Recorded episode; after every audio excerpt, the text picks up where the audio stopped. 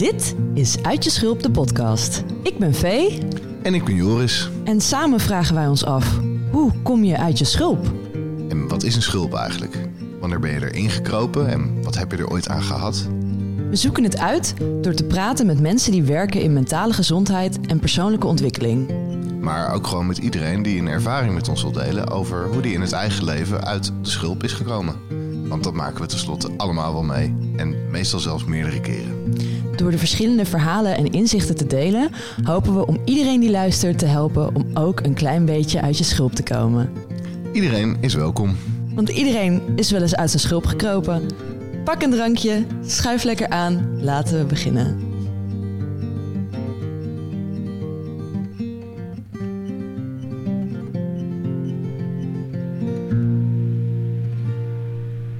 Lieve schulpdieren.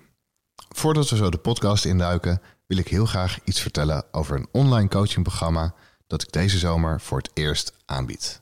En dat heet Fundament, de relatie met je ouders als krachtbron voor het leven. Heb je geen zin in reclame? Ook alle respect voor. Skip dan gewoon een minuutje of vier door, dan ben je direct bij de podcast. Oké, voor wie is gebleven? Superleuk, dankjewel. Uh, het online programma Fundament, de relatie met je ouders als krachtbron voor het leven, heb ik gemaakt voor mensen die iets willen verbeteren in de relatie met hun ouders. Omdat dat zo'n fundamentele relatie is in het leven. En omdat het gewoon heel veel gebeurt, zie ik uh, in mijn eigen leven, maar ook in alle gesprekken die ik hier heb gevoerd als coach de afgelopen negen jaar, gebeurt heel vaak dat er heel veel blijft liggen. Nooit echt wordt onderzocht en laat staan wordt uitgesproken. Nou, dit programma is echt voor jou als je denkt, ja, ik, ik denk dat ik weet wat je bedoelt. Ik, uh, ik denk dat ik ook heel graag eigenlijk iets zou willen verbeteren in die relatie door het misschien wel aan te gaan. En dat aangaan kan in persoon zijn, hè, letterlijk in gesprek met je ouders, maar dat kan ook een veel indirecter vorm zijn. Uh, alleen al door het uh, eens een keer goed in kaart te brengen waar je vandaan komt, hoe dat jou heeft gevormd met al je prachtige eigenschappen en ook ongetwijfeld wat scherpe randjes. Uh, kan al een heleboel doen uh, in het verbeteren van die relatie.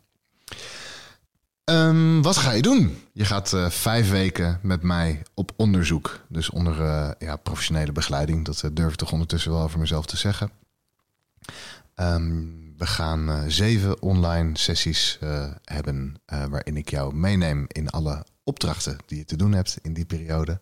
Je krijgt van mij een prachtig werkboek thuis met allemaal materialen en opdrachten waar je lekker mee uh, aan de slag kunt. Uh, en ik stop er zoveel mogelijk uh, creatieve dingen bij, zodat het geen saai gedoe is, maar um, lekker speels ook. Naast die online sessies, het werkboek, een doos met materialen, krijgt iedereen die meedoet aan dit programma ook minstens één pitstop sessie van mij. Een pitstop sessie is uh, 30 minuten. Kan iets langer zijn, kan iets korter zijn. Iets verder de diepte in. Telefonisch of via Zoom. Als je nou toevallig in de buurt bent, dan kan je ook prima bij me langskomen. Omdat ik het belangrijk vind dat uh, in het programma altijd ook aandacht uh, blijft voor echt diepgang. En ik ben een coach, dus ja, het zou niet echt bij mij passen. Of in ieder geval niet bij de manier waarop ik coach om iets uh, heel groot schaalbaars aan te gaan bieden. Waar ik uh, helemaal geen één op één contact meer kan hebben met, uh, met jullie. Want dat is wat ik eigenlijk ook een van de leukste dingen vind, nog steeds. Um, heb je vragen over het programma? Laat me weten. Stuur een bericht, bel, mail. Alle contactgegevens staan in de show notes van deze aflevering. En je kunt meer informatie vinden op mijn website jorisontwikkeld met een t.nl als je slash fundament intypt, dan ben je meteen bij uh, het programma. Maar daar kom je via de website ook uh, makkelijk genoeg achter. Ik hoop dat het een beetje duidelijk is. Um, als je vragen hebt, dus laat het weten. En uh, hartstikke bedankt voor je aandacht. En heel veel plezier bij de podcast. Welkom, lieve mensen. En niet alleen maar de lieve mensen die hier nu bij ons aanschuiven aan de tafel, maar ook de mensen die meeluisteren we zitten hier in een kamer vol met lieve mensen voor de allereerste Uit je Schulp live. We zijn hier vandaag met Alexander en Marilijn. Welkom. Dank je. Dank je. Hi Joris. Hi Vee. Hey, hoe voel jij je? Um, Oeh, dat is meteen een hele grote vraag op, op dit moment. ik voel dat ik, uh, nou, dat is een hele herkenbare eigenschap, dat ik zin heb dat het begint. Mm. En, en dat ik ook ergens zin heb dat ik net iets verder ben dan waar ik nu ben. Zullen we dan gewoon beginnen? Ja, dan zetten we gewoon beginnen. Oké, bij deze. Ja. Wil jij iets vertellen over onze gasten vandaag? Ja, zeker. Um, misschien eerst over de aflevering. Ja. ja. Zal ik dat over de aflevering? Ja, doe jij de, de aflevering. Kijk, wat een goede wisselwerking ja. Uh, ja, we hebben vandaag een bijzondere aflevering. Ten eerste omdat hij dus live wordt opgenomen uh, met een publiek erbij. Normaal gesproken is dat uh, dus niet het geval. Zitten we hier met Joris, ik en een gast. ten tweede omdat we niet één gast hebben, maar we hebben vier sprekers vandaag. we hebben hier Alexander Fielde, Marileen ben je achternaam Lauwersen. Marjolein Lauwersen. We hebben Nikki Power. Christy, sorry. Christy. en we hebben Suzanne. En uh, die komen vandaag allemaal even aan het woord. Uh, we gaan eigenlijk dus kortere uh, interviews. Ja, ik wil het geen interviews noemen, want het zijn geen interviews. Gesprekken. We gaan korte gesprekken doen. En dan zijn er ook af en toe momenten dat we dus vragen of ja, interactie met meerdere mensen die hier in de zaal zitten. Ah, zaal. Het is een zaal. een soort van. Het voelt er meer als een zaal nu. Normaal de burgemeesterskamer. Meer, ja, de burgemeesterskamer. Normaal gesproken voelt het meer gewoon als de kamer. En nu is het de zaal. Ja, ja. Uh, ja goed. Ja, vertellen over. Ik ben een beetje nerveus. ja, nee, dat mag ook. Ik denk dat het wel hoort. Net niet, nu ineens wel. ja. Uh, ook je nervositeit is welkom. Mm. Um, ja, Alex, uh, de, de trouwe luisteraar kent Alex al. Alexander Fielden is uh, eerder bij ons te gast geweest. Terugkomende gast. Ja. Het is al twee afleveringen met Alex geweest. Ja, precies. We hebben toen inderdaad ook nog een bonusaflevering gemaakt met Alex en, uh, en Merle. Ja. En vandaag is Alex hier samen met Marileen. Marileen Lauwersen, zijn vrouw al voor 20 jaar? 23 jaar. 23 jaar, ja. Ja. En ik, ik kan dat ongeveer inschatten, omdat wij elkaar ook al heel erg lang kennen. Um, Marileen uh, vind je ook uh, onder de noemer Vitaly Tree.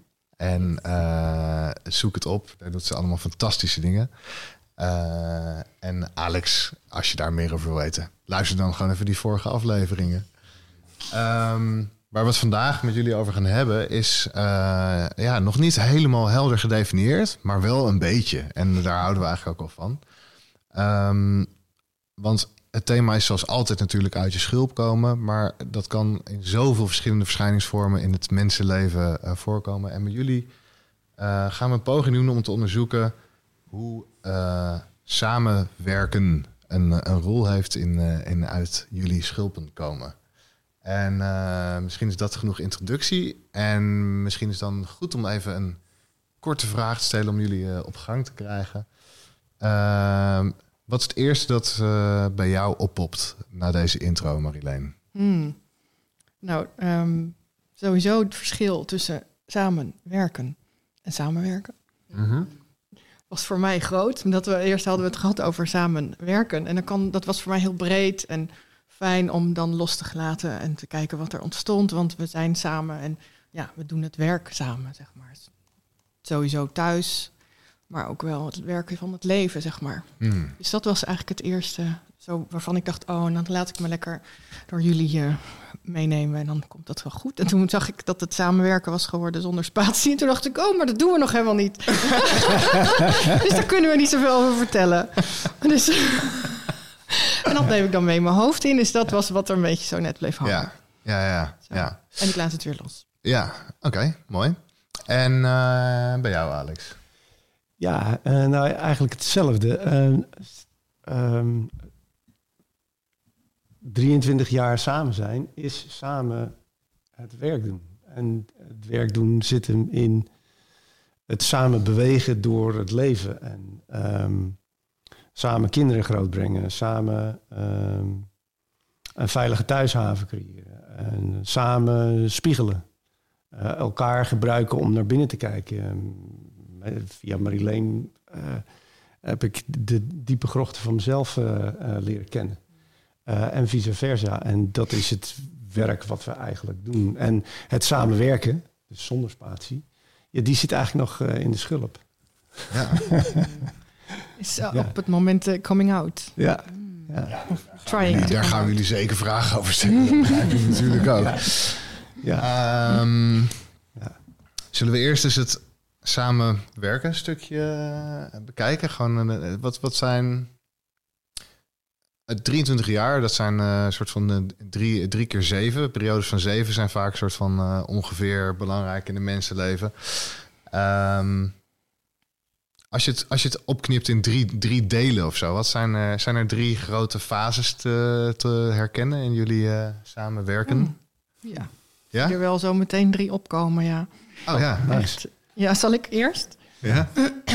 ja, de eerste jaren echt ontmoeten, ehm, ontdekken, ehm, jezelf in het samen zijn. Eh, de ingewikkelde stukken die bovenkomen als je intensief samen bent. Echt, echt wel wat, eh, nou vechten zou ik het niet noemen, maar Leren vertrouwen. vormen, ehm, ja, aangaan, zeg maar.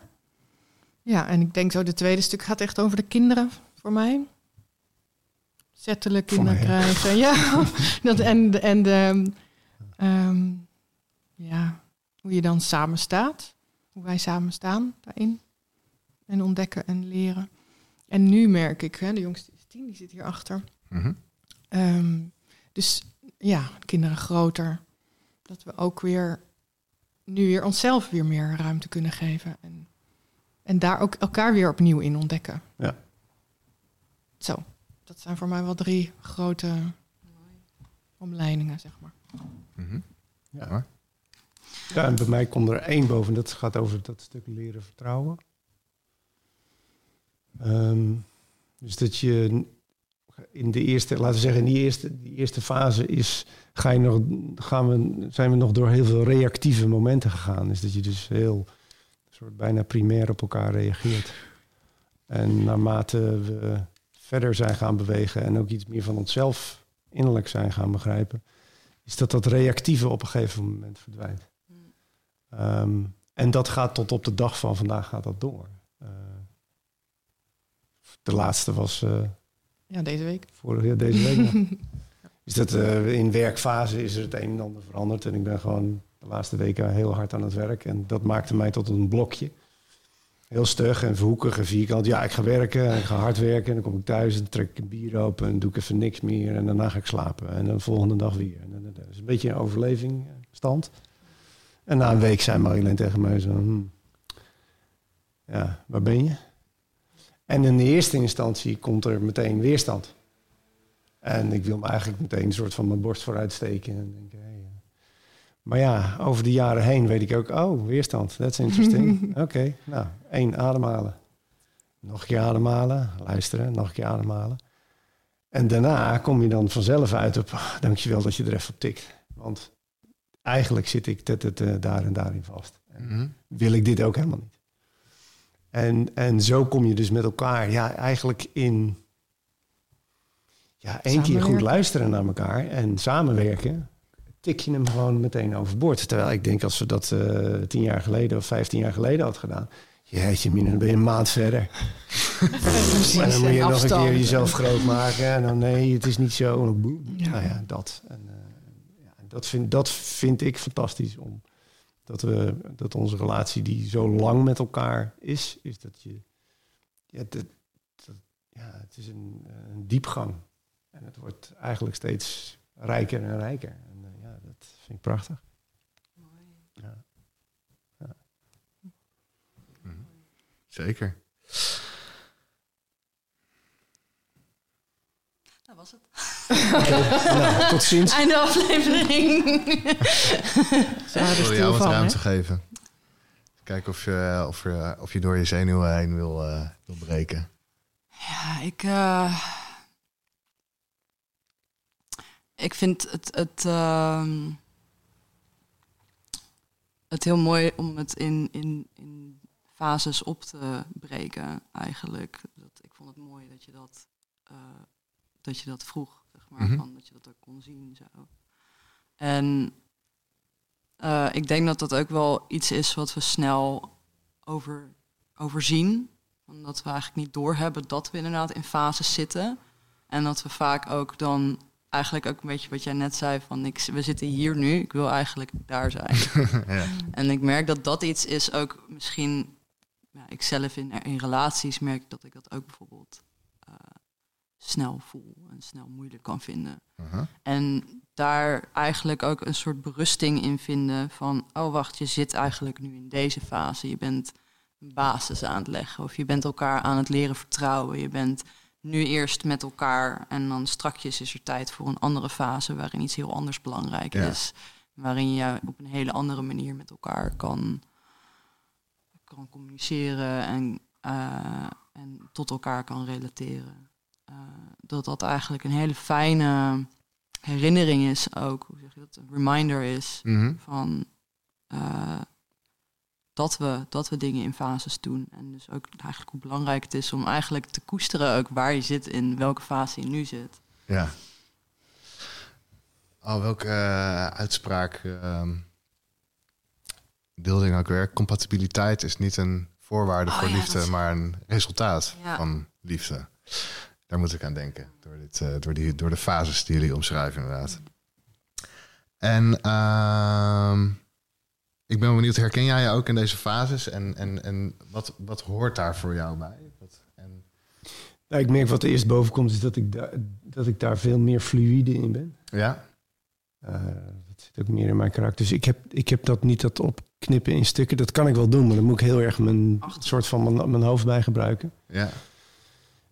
Ja, het is een soort, het is een surfen met elkaar. Het is een, het is een, het is een, een rivier met elkaar. En soms is die wild en soms is die rustig en soms gebeurt er helemaal niks. En dan moet je iets gaan doen. En, eh, dus voor mij is dat wat fluïder met elkaar. Zit Mhm. ik, ben ik weer bij de microfoon weg? Juist. Ah, ik zal hem vasthouden. Mijn vriend, mijn vriend de microfoon. Ehm, en daarin, in die fluiditeit zit wel herhaling. Je komt wel bepaalde thematieken tegen. Eh, en, daar, en dat is dan om nog een keer een rondje mee te maken. Bijvoorbeeld eh, moeilijke thema's samen. Ja, dan ga je nog een keer, dat kom je dan nog een keer tegen. Of, of ehm, in communicatie loop je op dezelfde dingen vast. Mhm. Ehm, en het leuke is, als je maar vaak genoeg met elkaar op die plek komt, op een gegeven moment barst het een keer open en valt het uit elkaar. Ehm, ja, Mooi. ik weet niet of dat, Wat ik weet niet gebeurt er met de stukken? de stukken die uit elkaar vallen. Ja. Ja, dat zijn ervaringen. Mhm. Eh, zo van, oh ja, Eh, kan ik daar een voorbeeld van geven?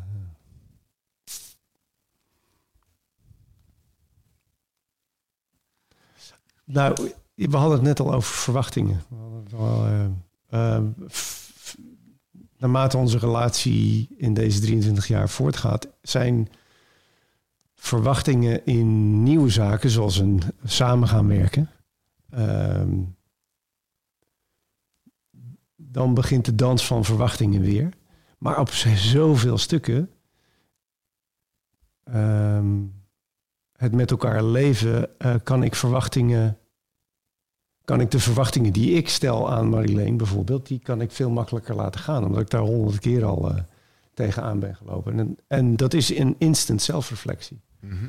En ehm, ja, dat maakt het leven met elkaar ehm, vloeiend. Mhm.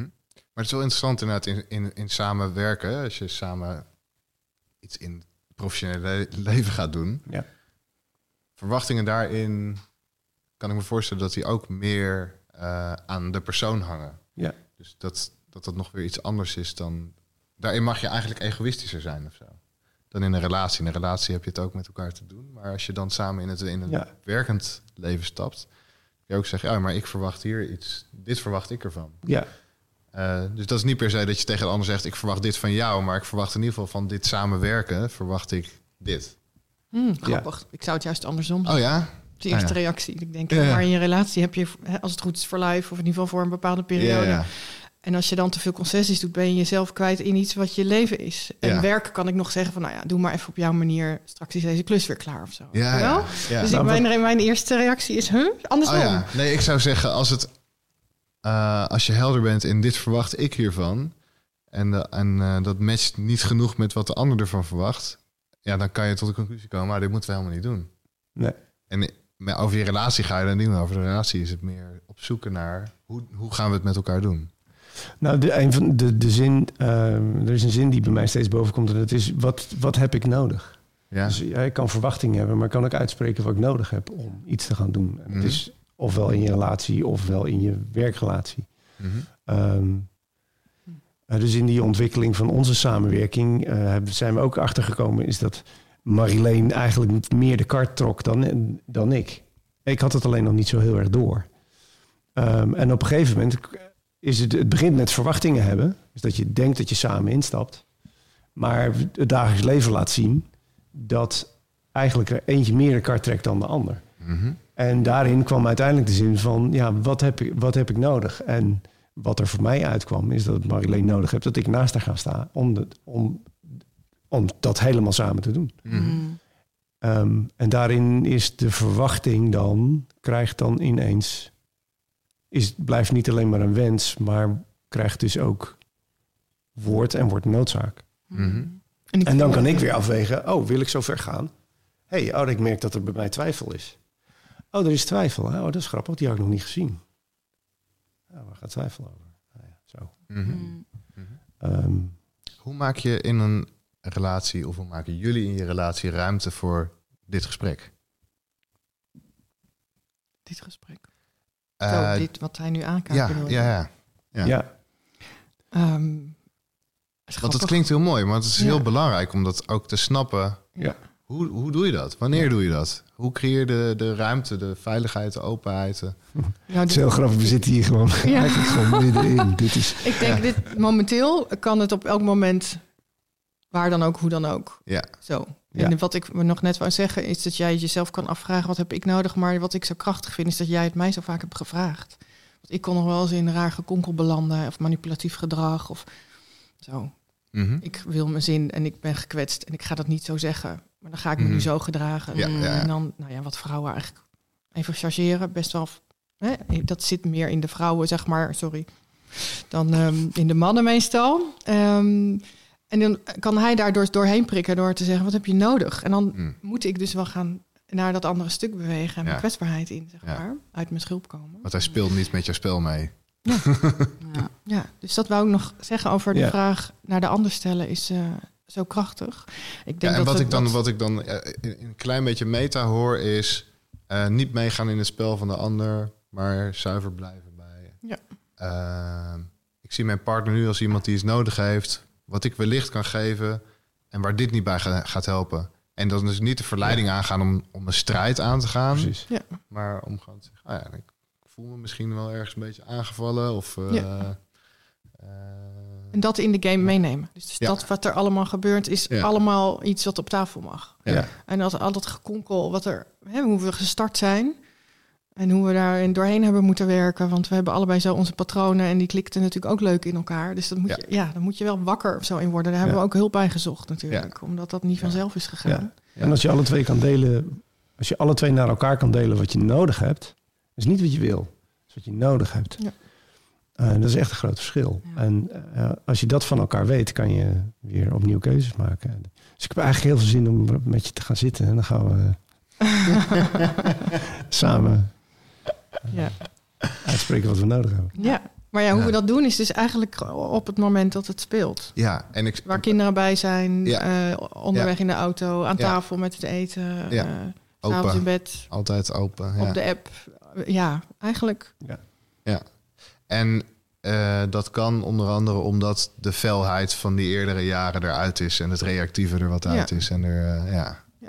Ja, waar ik nu aan moet denken is de tijd dat we hebben een tijdje relatietherapie gehad. Ja. was niet zo lang nodig, gelukkig. was Ja. heel snel duidelijk dat we op, die, op een laag hadden we een soort mijnenveld. En als we daar op stapten, dan ontplofte alles. En dan zaten we allebei weer in onze gekwetst stuk, zeg maar. Ja. En in die therapie ontdekten we waar nog veel meer speelt, is de laag daaronder waar je vanuit je hart kan delen en wat je nodig hebt en hoe je je voelt. En dat daar zoveel rijkdom was, dat we eigenlijk heel snel, oh, dit is er allemaal. Oh, dit is, nou ja, we hebben niet zo heel veel problemen. We hebben dit veld even schoon te ruimen, weet je wel. Mhm. En ehm, dat heeft ons echt heel veel gegeven, die, eh, die inzichten. En dus leren hoe je in dat, in dat veld kan communiceren. Ja, Ja, en ik kan me dan ook wel ergens voorstellen dat. ehm, ik, ja, ik wil eigenlijk het, het, ik moet even een vertaling hebben weer van stakes, zeg maar. Mhm. Want ehm, Ja, de stakes are high, zeg maar. Dat bedoel je? Die ja, stakes? zeg maar, ik denk dat. eh, ja, heeft iemand een vertaling voor me? Ja, ik, ik hoor het nu ook Belang, ja, Engels. zeg maar, ja, belang, ja. Belangen, zeg maar, en dus ook de consequenties, denk ik dan. Dus die twee dingen met elkaar. Ehm, ik kan me ook voorstellen dat dat dus ook verandert naarmate een relatie verandert. En dat er eh, ook met, dus zeg maar met, met elkaar dus samen het werk doen. Dat daar dus ook een verandering in, dus belangen en consequenties eh, zitten. Zo van, je weet nu ook wat de consequentie is van als je niet iets uitspreekt naar elkaar of als je niet iets door laat gaan. En ik denk dat dat, wat je zei ook, van als je op een gegeven moment in een bepaalde dynamiek terechtkomt, dan kan je dat echt voor een hele lange tijd mee laten leven. En dan heb je dus dat je inderdaad bepaalde delen van jezelf afkapt of uitzet of eh, vervormt. En ik denk dat dat ook eigenlijk ook wel iets is wat wij ook vooral als vrouw ook veel aangeleerd krijgen. En dus dat we daarom ook vaak dat soort manipulatieve gedrag, dat het eigenlijk een soort van reactie is die die vrouwen wordt aangeleerd. eh, omdat we need to keep the peace. Ja, en we En- mogen vooral niet vragen waar we eigenlijk Niet vragen waar je behoefte aan hebt. Vooral niet laten zien dat je ergens last van hebt. Want je moet het gemoedelijk laten houden. En je moet zeg maar de, de peace bewaren. En Maar, en die kennen we op een gegeven moment. Ja. De man doet precies hetzelfde. Die, die kan zich in dezelfde kwetsbaarheid gaat hij zich, althans dat is wat ik doe. mm, Eh, wat ik kon doen is mezelf opblazen. ja, Een perfecte match op Ja, de peacemaker. ja, Want de peacemaker zegt, oh, oké, oké, oké. ja, ja, ja. En, de, en, de, en de man die blaast zich eroverheen. En die, zegt, en die krijgt daarna gelijk, want oh, ze dimt in. Fantastisch. Ja. Die kennen we wel. Die twee, dan lachen we. Dan kunnen we niet. Als, van, oh, als die Oh, naar hoe voren vaak? komt, is oh, je bent het meisje nu wat, ja. Wat zich weer gaat zitten schikken. Ja, ja, En andersom is, oh, je gaat je opblazen. Oké. Really? ja, Really? Niet alleen fijn, hè? Really? ja. Ehm, Ja. dus Nou, de fijn vraag als je is, die kan horen er dan? zonder, Zonder dat zonder dat pijn doet. te gaan aanvallen. Dat je er niet reactief, reactief Ja. over Ja. bent. Maar inderdaad gewoon dat het een, Ja. een soort van... Oh, really? Oh, really? Ja, Oh, dat je dan kan lachen dan. Jezus, ik doe het weer. Oh, Ja. Ja. dankjewel. Ja. Whoopsie Dat is leuk. Fuck, moet je echt, weet je...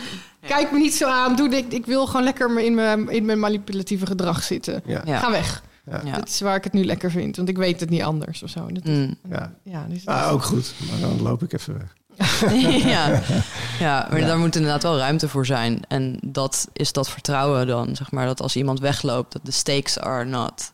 eh, dat dat zeg maar iets kapot maakt, maar juist dat je weet van dat dat eh, iets gaat helen. Dat iemand terugkomt en dat je het uiteindelijk gewoon alsnog inderdaad die, dat mag er zijn, dit mag er zijn. Ja, dat moment hebben we niet vaak gehad. Wel één, één keer kan ik me herinneren.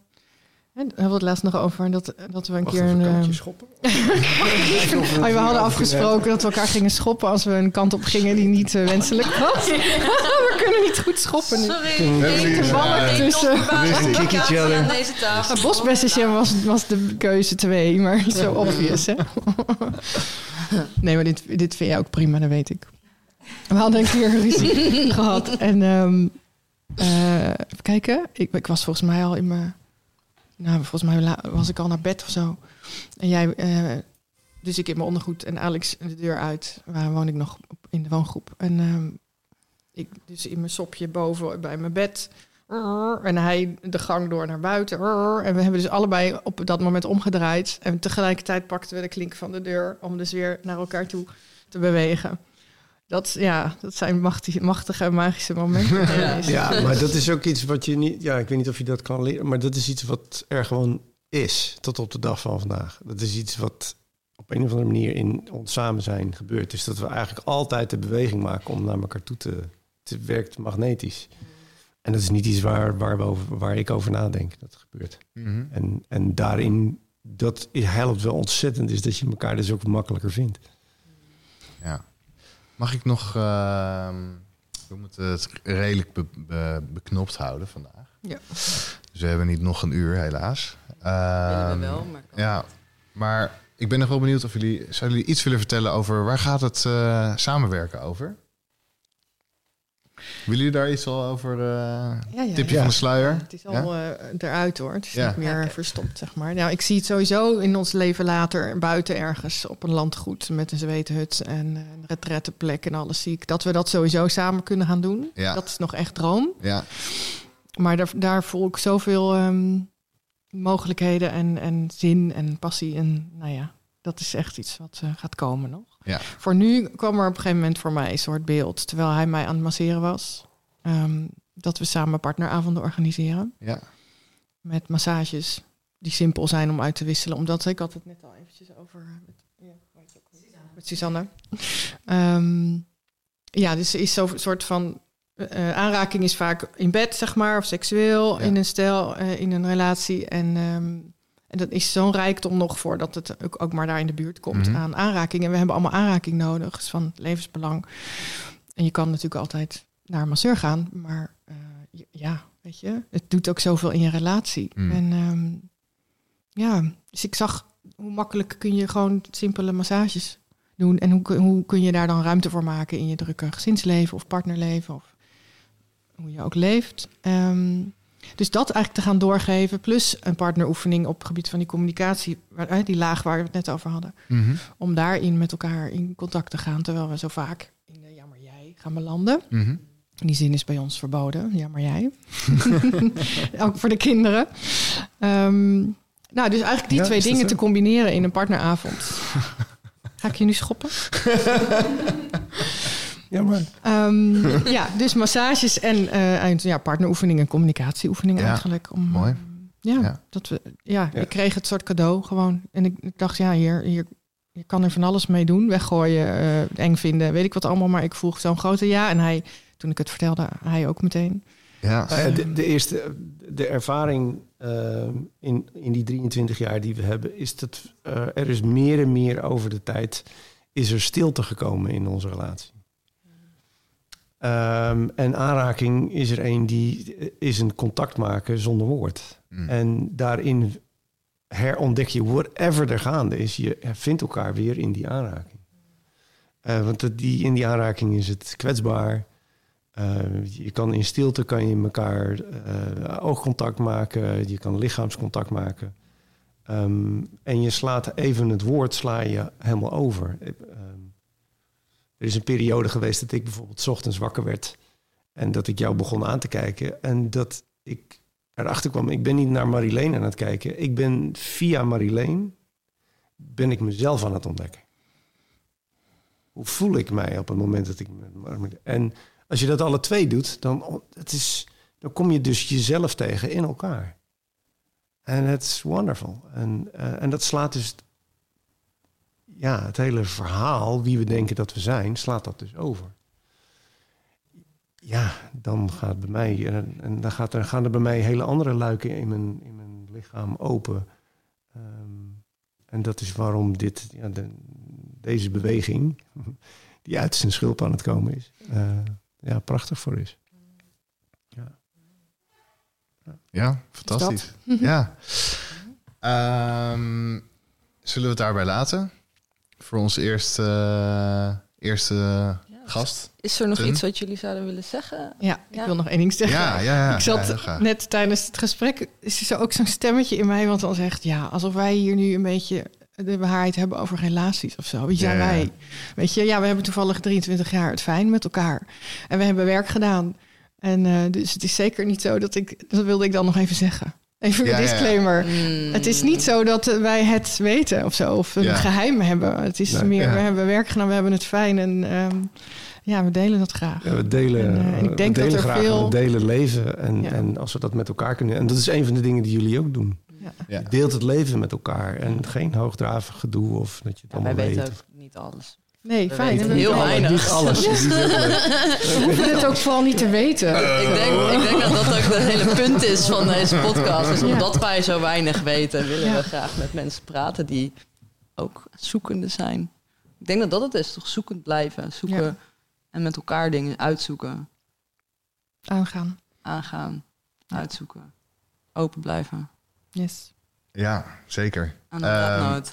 Dus fijn, Ja, ja. fijn dat ik die nog even mocht Ja, ja, snap ik. ik voelde ja, wel... ik, een, ik, eh, ik, ik, ik ken dat gevoel. Ik, eh, Ja. Dat gevoel van, ah, zit ik nou hier te doen alsof ik het allemaal weet?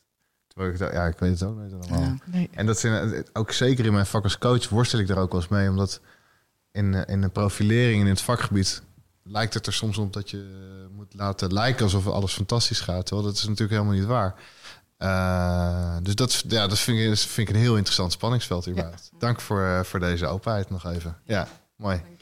Dankjewel. Eh, is er iemand die op de enge, lege blauwe stoel durft te komen Ja, zitten ik ga voor vraag? mij een stoel aanleveren nu dan.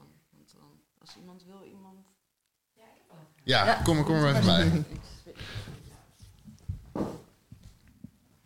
Ja, er komt bij mij een vraag op die uiteraard voortkomt uit mijn eigen leven. Ehm, ik, ben, ik lig in een scheiding nu een periode. En, ehm, en dat is een hele gelukkige scheiding. Hm. Ehm, en daar ben ik zo ontzettend trots op, omdat ik met mijn, ja, op dit moment nog man, eh, we waren tien jaar samen en we hebben tien jaar lang ook zoveel werk gedaan. Alleen de conclusie was voor ons, we moeten elkaar loslaten. En dat, hebben we nu, dat doen we nu in geluk. Is dit een thema voor jullie? eh, en dat komt ook een beetje voort uit mijn werken met verlies en zo. Daar gaan we het later in de aflevering ook over hebben. Het heeft bij ons ook te maken gehad met de hele tijd in de cyclus durven stappen van loslaten en weer iets opnieuw geboren laten worden. En weer elkaar durven loslaten en jezelf en jezelf weer opnieuw geboren laten worden. Her- herkennen jullie dit ook in jullie relatie? Hm. Nou, dit is volgens mij precies waar ik het over heb. Op het moment dat je elkaar, als je, laten we zeggen, uit je verhalen stapt en dus op die plek komt, dat je elkaar steeds kan blijven ontmoeten. Want we zijn in constante verandering. En dat is het probleem met verwachtingen hebben. Als je verwachtingen hebt, dan zet je, zet je elkaar eigenlijk vast. Ik verwacht van jou dat je, want jij doet altijd dit en dit en dit. En nou doe je ineens niet meer dit en dit en dit.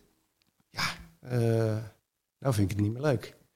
En eh, ehm, dus het is, een, het is een steeds een herontmoeten. Ehm, Opnieuw kiezen. Daar hebben we ook wel momenten van gehad. Dus Oh, yeah. Het had zomaar een nee Ja. kunnen zijn op de, sommige momenten. Ja. Dat we hadden gedacht, dit is klaar, zeg maar. En nou ja, bij ons is het zo dat we steeds een ja hebben gevoeld weer. ja. Ja, maar dat is zeker, ja. Ik eh, eh, heb ook wel eens gehoord dat er, volgens mij in Italië is er een plaatsje waar je trouwt voor vijf jaar en elke vijf jaar opnieuw ja moet zeggen Ja, tegen elkaar als je wil. Waar is dat? vind ik Ja. zo gaaf. het is zo mooi, want je kan niet voor het leven kiezen. Dat kan niet. Je hebt gewoon elke keer opnieuw te kiezen. Mhm. ja. En het kan net zo Ja. gelukkig zijn voor allebei de partijen, inderdaad, als, het, als, het, als je het Ja. af moet ronden. Ja. En dan ben ik dus ook heel benieuwd van welke spier is dat? Dat je elkaar dus en jezelf dan weer telkens weer opnieuw mag uitvinden en opnieuw mag ontmoeten. Je zit hier. Oh, daar. Ja, ja, ja. En dan moet je vooral aanraken, Hier, zeker. Toch? Ja. ja. ja. Goeie vraag, ja. Nou, ik, ik denk Ja. dat wat, wat ik wel in onze relatie terugzie, is dat het. het ehm, eh, ik zie onze relatie wel als een drieluik. Eh, ik heb mij, Marleen heeft Marleen. En we hebben elkaar samen. En die is echt wel heel belangrijk. Oh ja, microfoon. Ehm, of althans, die, die zie ik als belangrijk. Zo van ja, ik heb. Er zijn momenten dat ik gewoon echt op mezelf moet zijn. Ik heb een, dat is een van de redenen waarom ik een eigen studio heb. Is omdat ik, ik wil gewoon helemaal in mijn eigen omgeving kunnen zijn. En daar kunnen doen en laten wat ik wil. Want dan hou ik contact met ja, wat, ik, wat ik ben. En, en dat is met Marileen, ja, jij doet dat eigenlijk hetzelfde. Je beweegt in vrouwencirkels en je, je, Ja. ja. je, gaat, je gaat volledig jouw weg en ben in contact. En dat vind ik ook prachtig aan jou, is dat je in contact bent met de bron die jij draagt. En eh, ja, daar hou ik van. Ik denk ook dat dat alle drie levende systemen zijn. Hè? Je, ja. je- wij zijn zelf een levend systeem, de andere Ja. is een levend systeem. En wat er tussen ons is, is een levend systeem. Ja. Ja. Met alle dus veranderlijkheid. Met alle veranderingen. en dat kan doodgaan, maar Ja. ja. met al die veranderlijkheid inderdaad dan. Ja. Maar wel, nou ja, ik vind het heel mooi wel om dat te horen. Is dat je dus, ik, ik heb dat, volgens mij hoor ik het voor het eerst. Dat iemand het zo zegt dat je in geluk uit elkaar gaat. ja, dat verschilt wel per dag hoor. Ja, nee, die gevoelens die blijven. Dat, dat, dat, En dat- deze ook verdriet, neem ik aan. Ja, Tuurlijk, ja, bij. zeker. Ja, ja. En als er iemand is die weet dat dood vruchtbaar kan zijn. dan Ja. is het zo. Ja, ja, Goede compost zijn we hoor. ja. Oké, mooi. Dankjewel. Mooie Dankjewel. vraag. Ehm, nog iemand anders? Ja, Anne. Leuk dit. Ja. Ja, hè? Ja, dank, dank voor, die, eh, ja, voor het mooie gesprek. Ehm, de vraag die nog in mij opkwam is... eh, jullie hebben volgens mij meerdere prachtige kinderen. Ehm, hoe spiegelen jullie kinderen jullie partnerschap? Ook een leuke vraag. Nou, Kobe, wil je daar wat over zeggen? Hij is weg. Ah, ja. Nou, die een is verdwenen. Kobe is, eh, Kobe is gone. Die vond het niet interessant om Kobe naar ons speelt- te luisteren. Koper spiegelt op dit moment Ja. ongeïnteresseerd. Ja, Of haar eigen systemen voeden? ja. Ja. Hoe spiegelen de kinderen onze relatie? Dat is best een ingewikkelde, veelomvattende vraag, Ja. denk ik. Je mag hem beantwoorden zoals je wilt. Ja, nou, ik zie drie heel verschillende kinderen. Dat vind ik heel leuk. Ehm, en ik denk dat ze allemaal een andere rol hebben daar ook in. Of zo. Dat ze allemaal iets anders zien of teruggeven aan ons. En dus we hebben de middelste die heel, heel goed soort alle shit eh, in- ja, open kan leggen. Ja, you're full of crap. Maar dat doe je zelf ook niet. Dus hoe kan je dat nou tegen mij zeggen? Weet je, wel? die kan echt heerlijk eh, zuiver zijn daarin, zeg maar. Ja. En, en ze spiegelen ons ook persoonlijk. Zo stukken van onszelf zie ik ook. Alle kinderen hebben zo weer hun eigen facetten die ze teruggeven. En ehm, ja, dus die middelste komt als eerste boven als van, oh ja, die kan dat heel goed. En, Ja, dus, en als ja, wij dan niet op één lijn zitten, dat is ook een hele mooie. dan, gaat, dan, ja, komt, dan, dan gaat hij frikken. ja. Dan ziet hij zijn kans. Maar dat hebben ze allemaal. We hebben altijd gehad, als er met de kinderen iets was, dat we dachten, jezus, wat is dit voor gedrag? Dan gingen wij zitten. Wat doe jij? Wat doe ik? Oh, Ja. oh we zijn, oké, dan hebben wij even iets uit te zoeken. En dan zagen we daarna vervolgens dat het met de kinderen weer goed ging. Ja. Dus dat, spiegel, dat is een soort globaal dat is wel antwoord. een spiegel. Ja. Zo spiegelen ze ons. Ja. Zitten wij op één lijn? Ja. Zijn wij in verbinding? Ja. Is Ik kan me voorstellen dat er ook heel veel ouders zijn die dat niet doen. Dus het is Ja. heel mooi om dit Ja. te horen. Ja. Nou ja, een van de dingen, en dat is eh, ook iets wat we eh, actief doen, en dat is echt werk, is luisteren naar de kinderen. En dat is er echt één, en eh, die raakt me ook. Want dat is waar het grotendeels over gaat, is dat we als volwassenen leren naar onze kinderen te luisteren. Zij hebben zo- zo'n zuivere vorm van kijken. Wij, hebben allemaal, wij zijn al zo vertroebeld in onze geschiedenis en alles wat we denken dat we zijn en carrière en bla bla bla, en geld verdienen, en stress. En, eh, maar hè, in, ehm, eh, in, in heel veel culturen worden kinderen daarom door bijvoorbeeld door de grootouders opgevoed. Waarom? De grootouders die zijn weer relaxed. Die kunnen veel beter luisteren en die, worden kunnen niet vergeven wat de kinderen nodig hebben. Die worden niet gespiegeld op die manier. Ehm, en het helpt dus om, om naar onze kinderen te luisteren en dus daar antennes voor te ontwikkelen van hey, oh, wacht even, we moeten even, volgens mij moeten we even met elkaar gaan praten of, of wat wij nu aan het doen zijn, of we zitten nu te veel bovenop hem. Want hij duikt nu aan alle kanten weg. Hij gaat eh, naar zijn kamer. Of hij gaat. eh, ehm, ja, dus het is daar gehoor aan geven eh, met, met elkaar. Mhm. En dan dus bij onszelf te raden gaan van wat is er dan bij ons wat, wat wij weghouden of wat we niet uitspreken. Of oh, eigenlijk ben ik al de hele tijd chagrijnig en geef dat af op, op die kleine. Hmm, Oké, nou, moment om te gaan zitten. En ik, ik, ik wil het eh, ook voor onze luisteraar nog even een soort van verduidelijken. De jongste is nu tien en eh, het zijn er eh, drie volgens mij. Ja. Maar ehm, vanaf welke leeftijd begin je te luisteren naar de kinderen? En hoe doe je dat op heel jonge leeftijd? Luister naar de volgende podcast over opvoeding. Ja, Oh want ja. Nu, nu zijn er woorden Nul, op je tiener, echt maar... meteen. Ja, meteen. Ja. ja. Ja. Ja, Ja, net als seksuele opvoeding meteen begint. En eh, ja, het is gewoon ze echt serieus nemen. Het zijn, ja, ik heb, heb er toen ook een boek over gelezen wat mij heel erg heeft geholpen. Ze zijn niet zo jong als hun lijfje is. Zeg maar. Mhm. Dus je kan ze gewoon vertellen, dit is je huis. We zijn in het ziekenhuis begonnen en dit is je huis en dit is je kamer. En fijn dat je er bent. Gewoon vanaf het begin eigenlijk ben ik zo gaan praten tegen de kinderen. Mhm. Als een volwassen. Hm. Ik heb ook Gucci Gucci gedaan hoor. Ja, maar ja. als een volwassene ook ze serieus genomen in Ja. je bent nu hier op aarde beland bij ons Ja. op Mooi. deze plek. Ja, Ja. zo. En eerlijk over ook wat er tussen ons speelt. Ja, we zijn, ja. Transparantie is eh, iets wat we allebei goed eh, Ja. kennen. Zeg maar, Ja. dat we graag bezigen. Wat ik ook hoor door inderdaad, dat jullie gesprekken ook in de auto met de kids en aan tafel en eh, Ja. ja, overal over kunnen gaan. ja. Mooi, dankjewel voor Bedankt. de mooie vraag, eh, Anne. Ja. Zo. Nog meer eh, gegadigden? Of ronden we hem hiermee af voor het gesprek met eh, Alex en Marjolein? Ja? Ja, oké. Heel erg bedankt. Eh, jullie mogen weer... Graag gedaan. eh, Jullie bedankt. Jullie ook? Ja, ja, en een ander stoeltje opzoeken. Dan gaan wij door eh, het gesprek met uh, Christy.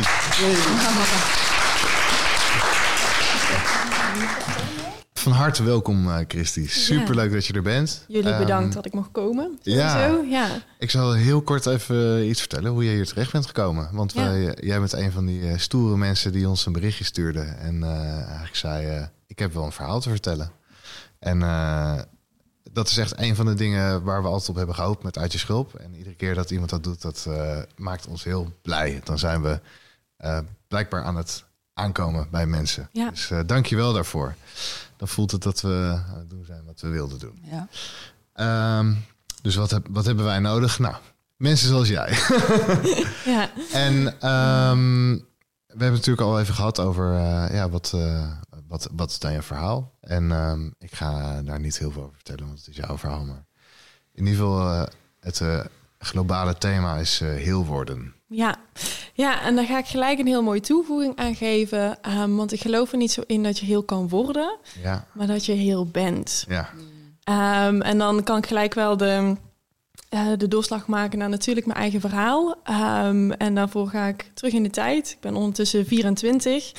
Eh, maar bij de twaalfde week van mijn zwangerschap is mijn tweelingbroertje overleden. En dat is iets wat ik eigenlijk altijd al wel geweten heb, maar nooit echt bewust van ben geweest. Ehm, totdat ik ongeveer ja, 19, 20 was. Toen kwam ik mezelf enorm tegen in het leven. Ik had geen energie meer. Ik, ehm, ja, ik haalde geen plezier meer uit de dingen die dat, ik, eh, die dat ik deed. Ik was heel perfectionistisch. En eigenlijk allemaal ballen omhoog aan proberen te houden. En op een gegeven moment merkte ik, dit lukt niet meer. Ehm, dus daar ben ik toen ook hulp voor aan het gaan zoeken. En eigenlijk kwam ik in die hele reis eigenlijk, want ik noem het echt een reis die ik gemaakt heb, kwam ik op een gegeven moment om een punt van, ja, ik loop tegen heel veel dingen aan, maar eigenlijk wat nou precies de kern van hetgene is waar ik tegenaan loop, dat weet ik eigenlijk niet. En tussendoor, achteraf gezien, kwam steeds vaker het stuk van hè, het overleden, overlijden van mijn tweelingbroertje terug. Ehm, maar op een gegeven moment had ik een bepaald boek en daarin stonden de kenmerken van iemand die alleen geboren tweeling is. Dus een tweelingbroer of een tweelingzus heeft verloren tijdens de zwangerschap. En ik zag die kenmerken en ik dacht, ja, maar dit is precies waar ik in mijn leven eh, tegenaan loop. Ik kon gewoon vinkjes eh, zetten bij ieder, eh, bij ieder kenmerk. Ja. Mhm. Mhm. Ja, en in, in dat moment besefte ik mezelf pas van... wow, wat voor een ehm, gat draag ik eigenlijk met mezelf mee... waarin ik mezelf niet heel en compleet voel... omdat ik mijn wederhelft als het ware mis. En eigenlijk heel dat proces van allereerst dat erkennen... maar vervolgens ook dat hele rouwproces er rondomheen aangaan... liet me beseffen van, maar ook al is hij hier fysiek niet meer... ik ben nog steeds een heel en compleet mens... Hij is niet degene die mij heel en compleet maakt. Sowieso geen ander mens op deze wereld, maar dat ben ik zelf. Ehm, en juist door al die wonden eh, aan te gaan kijken rondom dat thema, besefte ik me steeds meer van, ja, maar ik ben heel en compleet. Dus voor mij is een stukje heel zijn en jezelf helen is eigenlijk meer continu de herinnering en het besef hebben, maar ik ben al heel. Mhm. Ja. Mhm. Mooi, dankjewel. En hoe denk je dan nu, of hoe kijk je terug op die periode waarin je misschien helemaal niet heel voelde? Hoe, hoe was je dan toch ook heel in momenten dat het minder ging? Of dat je begon aan deze reis? Nou, ik denk dat juist die momenten waarin je het gevoel hebt dat je niet heel bent, uitnodigingen zijn om te gaan zien dat je het wel bent. Ehm, dus hè, eerder de momenten dat ik ehm, hè, niet lekker in mijn vel zat of, of ergens heel verdrietig om was of zo, dan dat waren echt de momenten waarin ik ehm, me juist alleen maar ging focussen op het feit dat ik me bijvoorbeeld eenzaam voelde of afgescheiden voelde van heel de wereld. Terwijl ik nu juist die momenten zie als, oh, maar het is juist een uitnodiging om mezelf op weer een diepere laag te beseffen of bewust te worden dat ik niet eenzaam ben en dat ik heel en compleet ben. Mhm. Ja. En, en hoe is gedurende jouw reis dit besef soort van ontstaan? Door eigenlijk al die momenten aan te gaan kijken.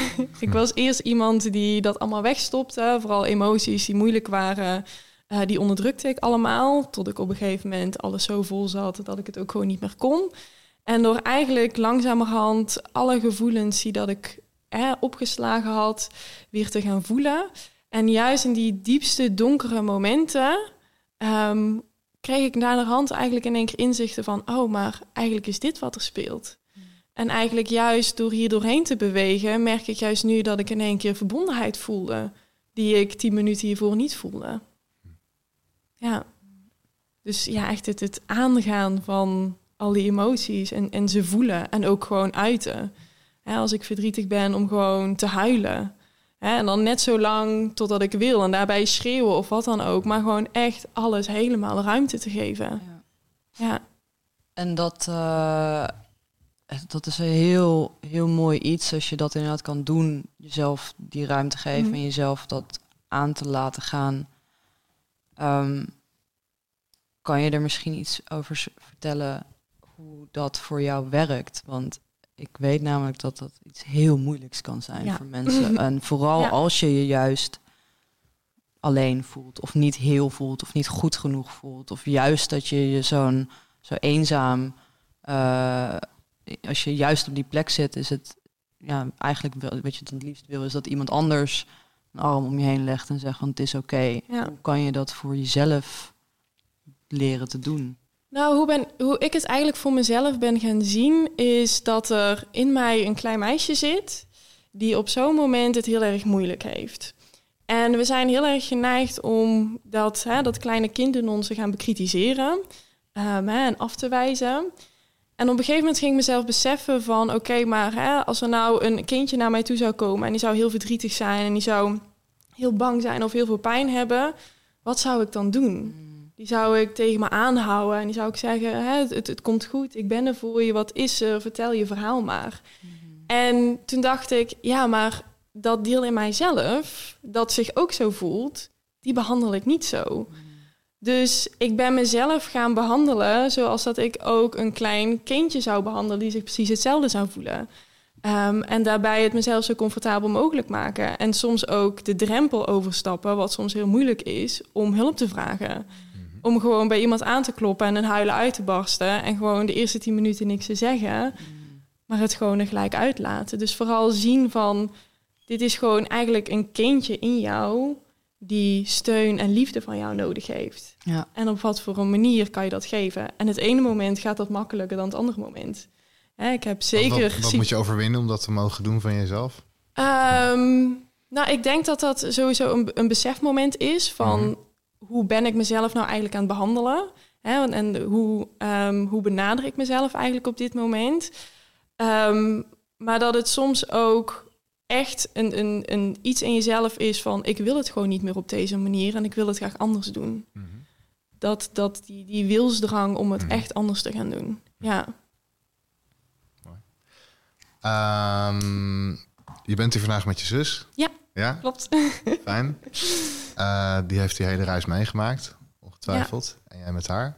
Uh, en, uh, nee, ik wil eerst, ik ben wel heel benieuwd. Ik, ik heb bijna de neiging om je erbij uit te nodigen, eerlijk gezegd. Maar.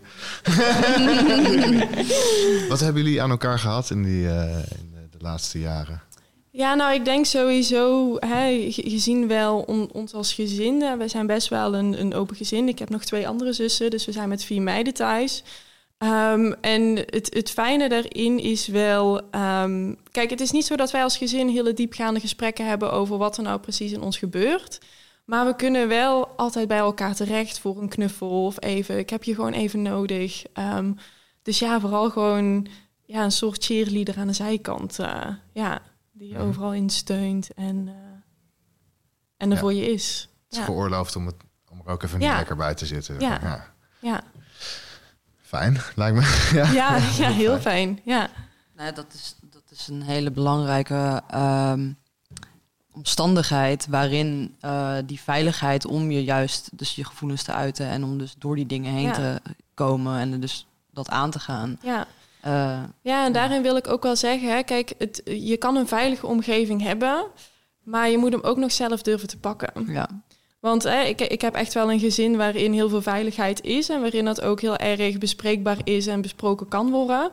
Maar ehm, ik durfde het niet altijd. Omdat ik hè, van, vanuit mijn rol als, hè, ik heb zeker een, een pleaser in mij zitten, die vond het dan ook heel lastig om dan ehm, te zeggen, ja, ik heb het moeilijk. Ja. En dat was ook een heel proces om gebruik te durven maken van een veilige situatie. Hmm. ja, en het is ook uiteindelijk dat je dan moet toegeven hardop. Ja, Ik voel me niet compleet. Ik Ja. voel me niet. En dat is eigenlijk ook natuurlijk een soort zelfbeschermingstactiek. Dus zolang je het niet hoeft uit te spreken, bestaat het niet. ja, ja dat is zeker een heel Ja, herkenbare. Dus dat, dat kan ik me ook wel voorstellen dat dat ook een, een onderdeel daarvan is. Ja, en het is vaak op het moment als je het met een andere deelt, hè, dan wordt het ook zo zichtbaar. En dan word je zelf ook zo kwetsbaar. En als je met jezelf die strijd voert, dan kun je het nog lekker bij jezelf houden. En dan hoef je ook niet zo heel kwetsbaar met jezelf te zijn. Maar zodra je een ander erbij gaat betrekken, ja, dan wordt het in één keer wel heel echt, inderdaad. Mm. Ja. Maar, en dat is dan iets wat ik ook zelf heb geleerd, eh, is dat de grote grap daarvan is. Dus het moment dat je iets uitspreekt en eigenlijk iets dus tastbaar gaat maken, dan kan je het ook loslaten. Ja, dan dat valt in één dan, keer. valt, dan wordt het ineens, zeg maar, eh, het is net zoals dan het, het, weet je wel, het spook onder het bed. Zo Van, die is heel eng, zolang je niet weet hoe die eruit ziet. Maar Ja. als je hem eenmaal onder het bed vandaan haalt, afstoft, dan zie je dat het eigenlijk gewoon een heel zielig poppetje is. ja, Die daar al jaren ligt en eigenlijk gewoon even een knuffel nodig heeft. en ja. dan zet je hem ergens op een plankje, heb je hem even afgestoft. Ja, vaak is het ook. Hè. Ik, ik vergelijk het altijd met emoties die je bijvoorbeeld onderdrukken. Met, hè, met een bal die, eh, zo'n strandbal die je onder water wil duwen. Mm. Hè, dat kost heel veel energie om die onder water te houden. En die geeft heel wat kracht terug. Dus je bent daar heel erg mee in het spelen. Terwijl op het moment als je hem gewoon loslaat in het water Ja. en hem vrij laat bewegen, is hij er nog steeds. Maar die heftigheid en die druk die erachter zit, die is er dan in één keer niet Ja. meer. Mhm. Flows. En hij float, ja. En ehm, ik ben ook heel benieuwd eh, wat je aan paarden hebt gehad in die Ja, tijd. Want dat is natuurlijk een eh, non-verbale eh, manier van geconfronteerd worden met jezelf. ja. Want jij werkt met paarden. Ja, ik werk met paarden inderdaad. Ik, ehm, ik coach met ze samen. ehm, en zeker een van mijn paarden. Ja, dat is echt gewoon een enorme spiegel voor mij. Ehm, hè, als we het dan even hebben over het onderdrukken van emoties.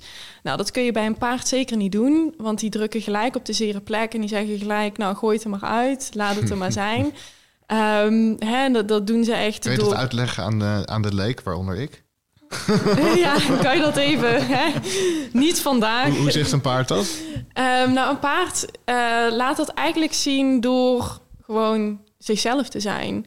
Ehm, en een van mijn paarden bijvoorbeeld, die, ehm, die had ik toen net gekocht en die, die ging gewoon stilstaan.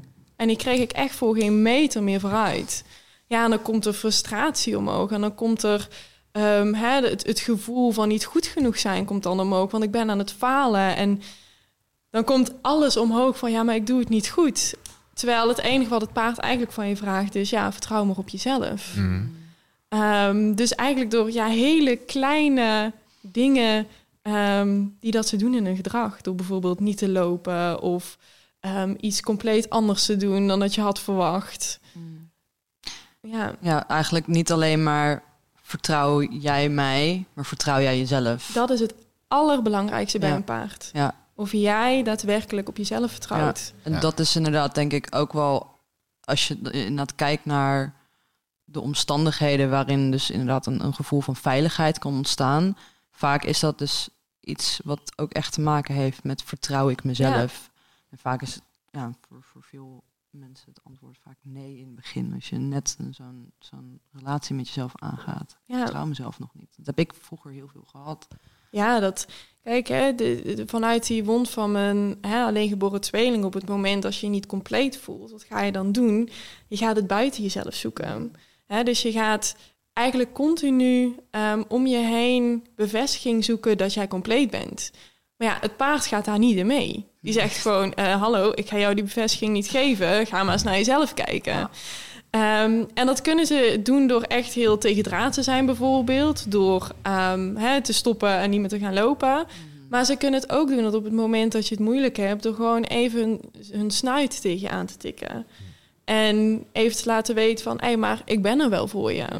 En, en dat is vaak zo mooi, vind ik, in het moment met een paard. Ze geven je eerst een heel harde spiegel van, kijk er maar in. En dan komen ze toenadering zoeken van, maar je hoeft het niet alleen te doen. Ja.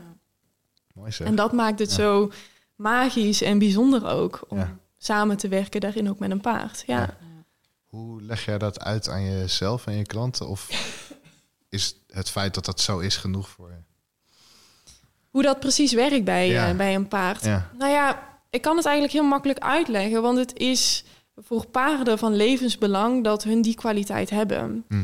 Want een paard leeft in een kudde en het is heel erg belangrijk dat die kudde in balans is. Mhm. En op het moment dat die kudde niet in balans is, dan is er heel gauw nodig dat die balans wel weer komt.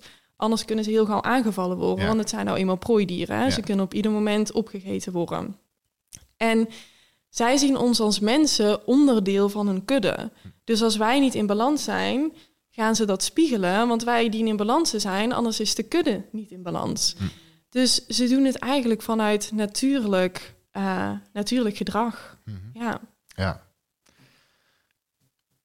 En wij kunnen het inzetten om onszelf ja, een beter Ja. mens te maken. Eigenlijk. ja, kijk, paarden, of je nou wil of niet, ze doen het gewoon. Ja, Ehm, en kunnen niet anders dan zichzelf zijn. ja, ze kunnen niet anders dan zichzelf zijn. Hè. Wij kunnen nog wel maskers opzetten, zetten. Een paard kan het gewoon niet. Ja. Ehm, en het is juist heel erg mooi dat je daarin samen kan werken met een paard. Mhm. En dat je ze echt ehm, ja, daarin hun natuurlijke kracht eigenlijk ook kan laten gebruiken. Mm. Want ik merk ook aan mijn paarden, ze doen het ook hartstikke graag. Oh ja, Ja, oh, mooi. Ze vinden het ook mooi om met mensen daarin die verbinding aan te gaan Ja. en dat terug te geven. Ja. Ja. Ja, gaaf. Ja. Misschien moet, eh, moet ik een keer langskomen. Ja. Maar, De ehm, deur staat open. ja, ja, leuk. ja. Eh, ik vind het wel heel, heel mooi om een keer mee te maken, denk ik. Maar goed, dat is eh, personal note. Ehm, Mag af en toe een personal note. Oké, oké. oké, oké, oké, dankjewel. Eh, ik ben wel benieuwd hoe ehm, de wereld zich anders aan jou is gaan openbaren na jouw reis. Oh, ja, dat is een mooie vraag. Ehm, nou ja, het is zeker toen dat op het moment dat, het, dat ik heel erg hè, in, in mezelf tegenkwam en, en heel erg ook die eenzaamheid voelde. ehm, hè, ik heb altijd gezegd, ik heb nooit dood gewild, maar ik wilde ook niet leven. Ehm, hè, ik, ik, ik, ik vond het leven gewoon niks. En eigenlijk door heel die openbaring ehm, wilde ik echt weer gaan leven. En het is ook echt een hele bewuste keus geweest. En die keus die maak ik nog steeds op heel vaak momenten. Op heel veel momenten. Ehm, kijk, hè, ik heb nog steeds... ehm, ik mis mijn tweelingbroer nog steeds. Hè. Iedere dag mis ik hem nog steeds. En er zijn nog steeds momenten waarop ik zoiets heb van... wat zou ik heel graag bij jou willen zijn in plaats van hier. En dat zijn de momenten waarop ik iedere keer weer bewust de keus maak... maar ik kies voor dit leven. Want ik heb hier ooit een keer voor gekozen, dus ik kies er nu weer voor, want ik ben hier nog niet klaar. Hmm. Ehm, dus ja, wat het me, die, die openbaring was echt gewoon, ja, ik wil weer gaan leven. Ja, Mooi, fijn voor je. ja, Ja, ja. en daarbij ook ehm, betekenis zijn voor anderen. Ja, Ja. dat heb ik daarin ook echt gevonden. ja, Ja, mooi. Heel mooi. Ik, ik, voor voor mij voelt het als een mooi moment om te zeggen van... Ja. eh, wie, zou er een vraag willen stellen? eh, Nog, eh, Staat deze aan? Want ik nog... nee, nog, nog niet. Drumroll. Nou, ho- hoeft ook niet. Nee, het kan het ook hoeft dat ik... helemaal Ja, niet. het hoeft Nee, ook. het Nee. helemaal niet. Ja, nou, Ik heb eigenlijk heel veel vragen. Kom, kom kom, zitten, kom zitten. Staat hij nu wel aan? Ja. oké. Ja. cool. Eh, de, het, eh, wat je vertelde over de paarden klinkt heel awesome. En ehm, wat ik me afvroeg is, ehm, eh, de therapie die je doet met paarden en mensen, hoe, hoe doen paarden dat met elkaar? Want die horen natuurlijk ook bij een kudde. En hoe, kijk, als, als, eh, ze zien dus de mensen als een deel van de, de, de herd. Of de, sorry, mijn Nederlands. de kudde. Oké. kudde. Ja. Ehm, En, eh, maar die hebben wel, die, die, je zit natuurlijk op het paard als mens. Ja, ik doe zeg maar mijn, eh, het werk wat ik doe is vooral naast het paard. Dus Mhm. het, eh, ik doe niet, eh, niet zozeer op het paard. Mhm. Maar paarden onderling, ehm, ja, do- doen dat ook letterlijk door elkaar op sommige momenten uit te dagen. Hè, paarden hebben natuurlijk echt een rangorde in de kudde. Hè? Dus je hebt, je hebt de leider en je hebt ook paarden die echt onderaan staan. Uh, maar op het moment dat een, een paard niet even niet lekker in zijn vel zit of ergens mee worstelt zelf, dan gaan ze dat ook spiegelen door gewoon hun een grote spiegel voor te houden. Um, misschien wel een mooi voorbeeld. Um, ik had eerst een kudde van uh, drie bij elkaar staan. En het oudste paard stond bovenaan. Uh, maar die was een van de kleinste. En het grootste paard, wat echt het breedste paard ook was, die stond helemaal onderaan. En het heeft echt maanden geduurd waarin mijn oudste paard, hè, dat grote paard, steeds uit aan de dagen was van ja, maar ga maar, jij mag bovenaan de kudde gaan staan, want ik ga dadelijk hier weg. De, wow. Die was heel erg oud. Um, dus in, in heel veel situaties van hem aan de kant duwen of wat dan ook. En op een gegeven moment was het echt omgedraaid. Dat dat grote paard bovenaan de kudde stond van oké, okay, ja, nu ben ik de leider van de kudde. Ja, dus ze... Bijzonder. Eigenlijk precies hetzelfde als dat het bij mensen werkt. Ja. Ja. Mentorschap. En ja, mentorschap, letterlijk. naar voren duwen. Ja. Vet. Ja, en dat niet door in de schoenen te geven, zeg maar, maar door echt situaties te gaan creëren waarin dat nodig is. Bijvoorbeeld als er eten ligt, dat ze hem weg gaan jagen of wat dan ook. Ja. Mm -hmm. ja. En, en, en zoeken ze met jouw klant of met jou ook de, de autoriteitspositie iedere keer op dan? Is het iedere keer aftasten van wie, um, wie is hierboven of is dat anders met mensen? Nou, ik ben de leider op het moment dat we Ja, een sessie ja. voeren. Dan ben ik Ja. de leider. Dus daarin, hè, als, we, als ik los met de paarden, dan weten de paarden, ik ben de leider, zeg maar. Eh, maar ik doe ook eh, leiderschapsoefeningen met de paarden. En dan is het dus echt een spel tussen paard en persoon dan wie neemt nou de leiding. Mhm. Ja, en als je bij een van mijn paarden niet de leiding neemt, dan gaat hij stilstaan en dan beweegt hij ook niet meer. Ja. En je ziet gelijk het verschil als iemand dan wel de leiding durft te nemen, dan gaat hij ook direct lopen. Oh ja. Ja. Ja. Mooi. Is dat iets, is dat iets wat dan, wat dan dus ook non-verbaal eigenlijk eh, eh, Bijna alles zien? non-verbaal. Ja, Ja. ja. Ja. Dus het is echt dat iemand, iemand zeg maar, die hoeft niet een commando te geven, Nee. wat dan ook. Dat is gewoon echt een Nee, non-verbale. Echt, echt het non-verbale, ja. En Maar dan, een paar keer gebeurt dat zo'n paard zei, nu even kat. ja.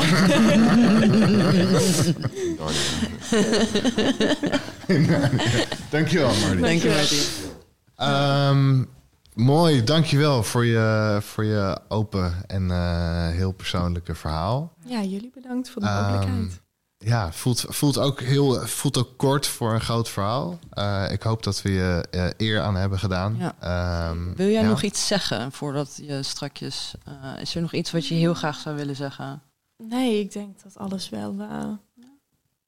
eh, Ja, de belangrijkste wat ik in het begin ook al zei. Hè, heel zijn is niet iets wat je wordt, maar is iets wat je al bent. Ja, Ja. mooi. En de uitnodiging voelen, die vind ik, vind ik Ja. een mooie. Dus eh, Dankjewel. Dankjewel. Christy. Jullie ook bedankt. Heel erg bedankt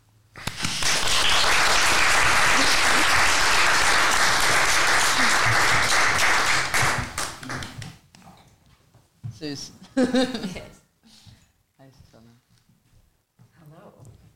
Wat fijn dat je er weer bent. Ja, ik zit wel nu een beetje te twijfelen van wat heb ik hier nou nog aan toe te voegen aan Oh, deze op. Niet zo gaan doen. neem nou eens een keer de leiding. Kom. Wil je een kopje? Ja, lekker. Of water is ook prima. Zie je, doe je, doe je het weer. Zeg, oh, water, ook goed. Het is wel wat ik doe. Dankjewel. Je mag ook lekker thee. Eh, ik wil ook een beetje thee, Ja, alstublieft. dat is er. Kijk, ik heb zelfs een theekopje nu. Eindelijk komen ze aan, de- aan de beurt. Staan Ja. de hele aflevering niks te doen. Alsjeblieft. Echt een origineel gekleid door Merle. Goed. Eh, Suzanne, ja, ook voor wie een introductie wil eh, over Suzanne, verwijzen wij u graag door naar aflevering nummer. ehm, 11 of zo? ja, wel? Ik weet zoek niet. het op. In elk geval, Suzanne. Ja, jij bent, er bij weer. te gast geweest. Ja, Ja, Leuk jullie te zien. ja, Ja. leuk dat je er bent. gelijks. Welkom weer. Heel leuk dat je er bent. Ja. Suzanne, jij ja, gaat eigenlijk eh, vooral eh, in jouw werk naar de laatste fase van het leven. Misschien ook wel de eerste fase van het leven. Ja, de eerste fase van weer een nieuwe Ja, reis, denk ik altijd maar. Ja. ja. En wij hebben jou nu vandaag uitgenodigd om te praten met jou over loslaten. Ik voel meteen wel de energie eh, behoorlijk uh, zakken. Kom op, zullen even we, een het roer, beetje. zullen we het roer omgooien? Gaan, zullen we het alleen nog maar hebben over dansen? Want dat is ook zeg maar Ja. een van mijn favoriete onderwerpen. Wat is het verschil eigenlijk tussen de dood en dansen? Niks. Ja, volgens mij ook. Ja. Eh, ja, Joris, wat Ja, eh, gaan we ik- doen? ik- Wat gaan we nou, doen? ja, ik weet niet. Ik, heb een idee. Leiding. Ja, ik zal er leiding nemen. ik heb een idee. Ehm, we hebben het inderdaad over loslaten. We hebben het dus over de polariteit ook controle versus loslaten. Mm. Die, eh, daar hebben wij het eerder over gehad, hè, met z'n drieën. In onze voorbereiding. En eh gisteren is er hier iets heel verdrietigs gebeurd in huis. Want de laatste van de drie poezen van onze buren die is overleden. Eh, Noortje, de altijd zagrijnig kijkende kat, eh, die zo ontzettend eh, lief was. Merle en ik vragen elkaar altijd s'avonds, wat waren je drie favoriete momenten van de dag? Wat, wat maakte deze dag een mooie dag? En bij Noortje zijn toen ze eigenlijk overleden op de bank lag bij, bij onze buren, kwam zeker in, in mijn top drie van de dag. En toen moest ik dus ook aan jou denken. Eh, en over het, het worstelen met loslaten. Want we zaten, er, we zaten er lekker te snikken. En eh, nu voel ik het ook weer verdriet. Het is heel verdrietig. Eh, en ik, ik snapte denk ik ook misschien voor het eerst hoe mooi het is om, om, om los te laten. Om... Oh ja, gewoon de schoonheid in dat verdriet. Want er, er zit een hele zuivere liefde zat erin voor mij. Of zo. Zoiets van, oh ja. Eh, ik denk dat ik in dat moment dat beestje nog meer heb gewaardeerd en liever dan het, een beetje soort van alsof alles bij elkaar opgeteld dat leidde tot dat moment of zo. Eh, dus dat is een, een introductie op, een, eh, op een open gesprek. En ik weet nog niet welke kant we daarmee op gaan, maar die leg ik gewoon even op tafel. Het is mooi wat je zegt over dat het overlijden van het katje jullie in staat bracht, of jou in ieder geval in staat bracht, om contact te maken met die zuivere liefde. Mhm. Dat is denk ik wat we heel vaak voelen, dat in awe zijn ervan. En ehm, dat kunnen we ook vaak heel slecht onder woorden brengen, omdat dat zoiets otherworldly is. Maar we, we trilt door ons lichaam en waar gaat dit over? En het is ook een soort vereffening soms, de dood. Dat zie ik ook al bij in mijn werk als, als begrafenisondernemer. Als iemand overlijdt, dat lijkt wel een soort inderdaad een nieuw moment te scheppen van op een andere manier weer naar iemand kijken. Met een ander besef. Vaak veel meer waardering of er komt heel veel pijn los. Het maakt vaak wel heel veel los. Heel veel liefde en heel veel pijn. En wat verlies ook doet, is. ehm, het verbindt ons instant weer met eerder verlies, ouder verlies, dat we al kennen. Dus rouw bijvoorbeeld, we rouwen ook nooit geïsoleerd om één iemand of één verlies. Hè? Verlies is ook een scheiding, verlies is ook een baan verliezen, verlies is ook jezelf zijn kwijtgeraakt, verlies is ook besef van een, eh, nou ja, misschien een, een bepaald naïef idee of zo. Je verlies van je naïviteit of zo, of onschuld. Of, Ehm, en ja, de, elke, elk nieuw verlies dat wij meemaken in ons leven ehm, verbindt ons weer met eerder verlies. En daarmee is rouw een soort kluwen. Dat steeds lastiger ook te ontrafelen wordt. Van waar gaat dit allemaal over? Maar ik voel nu opeens zoveel. En dat merk ik met name in de mensen die een huisdier thuis hebben. Dat het zo ontzettend veel teweeg kan brengen als een dier overlijdt. Ehm, ja, omdat dat ook ja, op zichzelf hè, is dat een hele bijzondere relatie die we met, on- met de dieren hebben.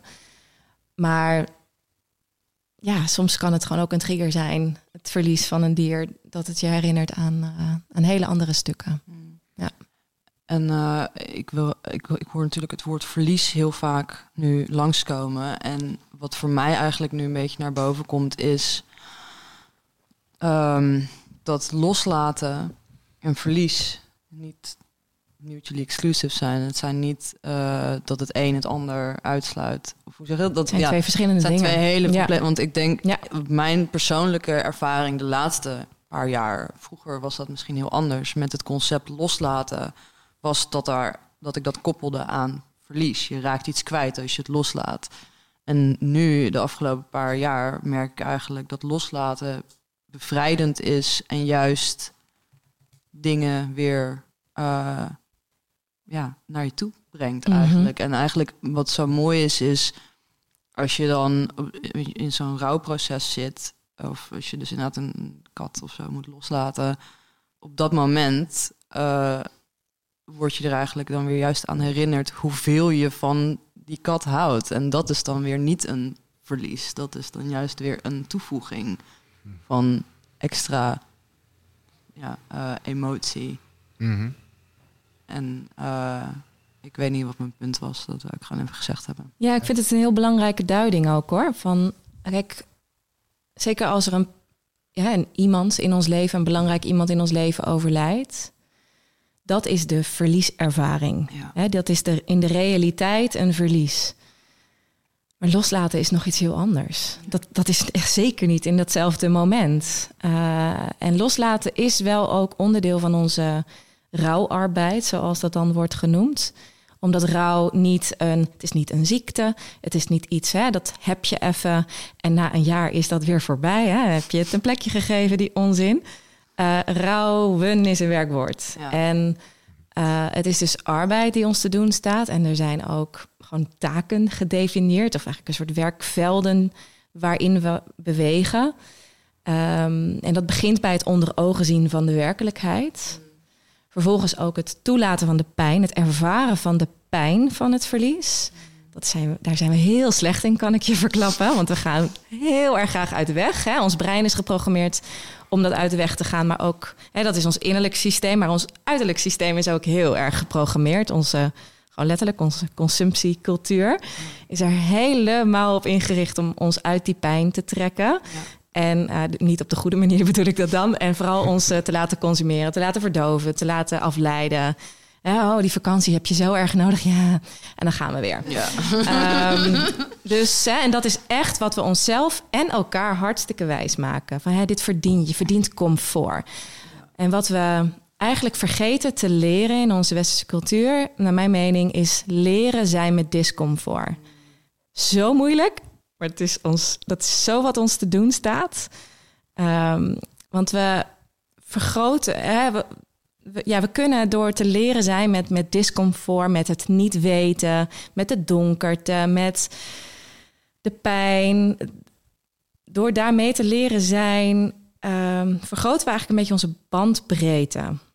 Van ja, eigenlijk in, in ons. Ik, ik, voel, ik voel gewoon soms letterlijk ook zelf dat ik hartruimte aan het maken ben als ik dat doe. Capaciteit groeit. Waardoor we uiteindelijk gewoon weer veel meer liefde in ons leven kunnen laten stromen. En uh, ik denk dat het echt een soort vereiste is dat we dat, daarvoor dus moeten leren zijn met dit, dat discomfort.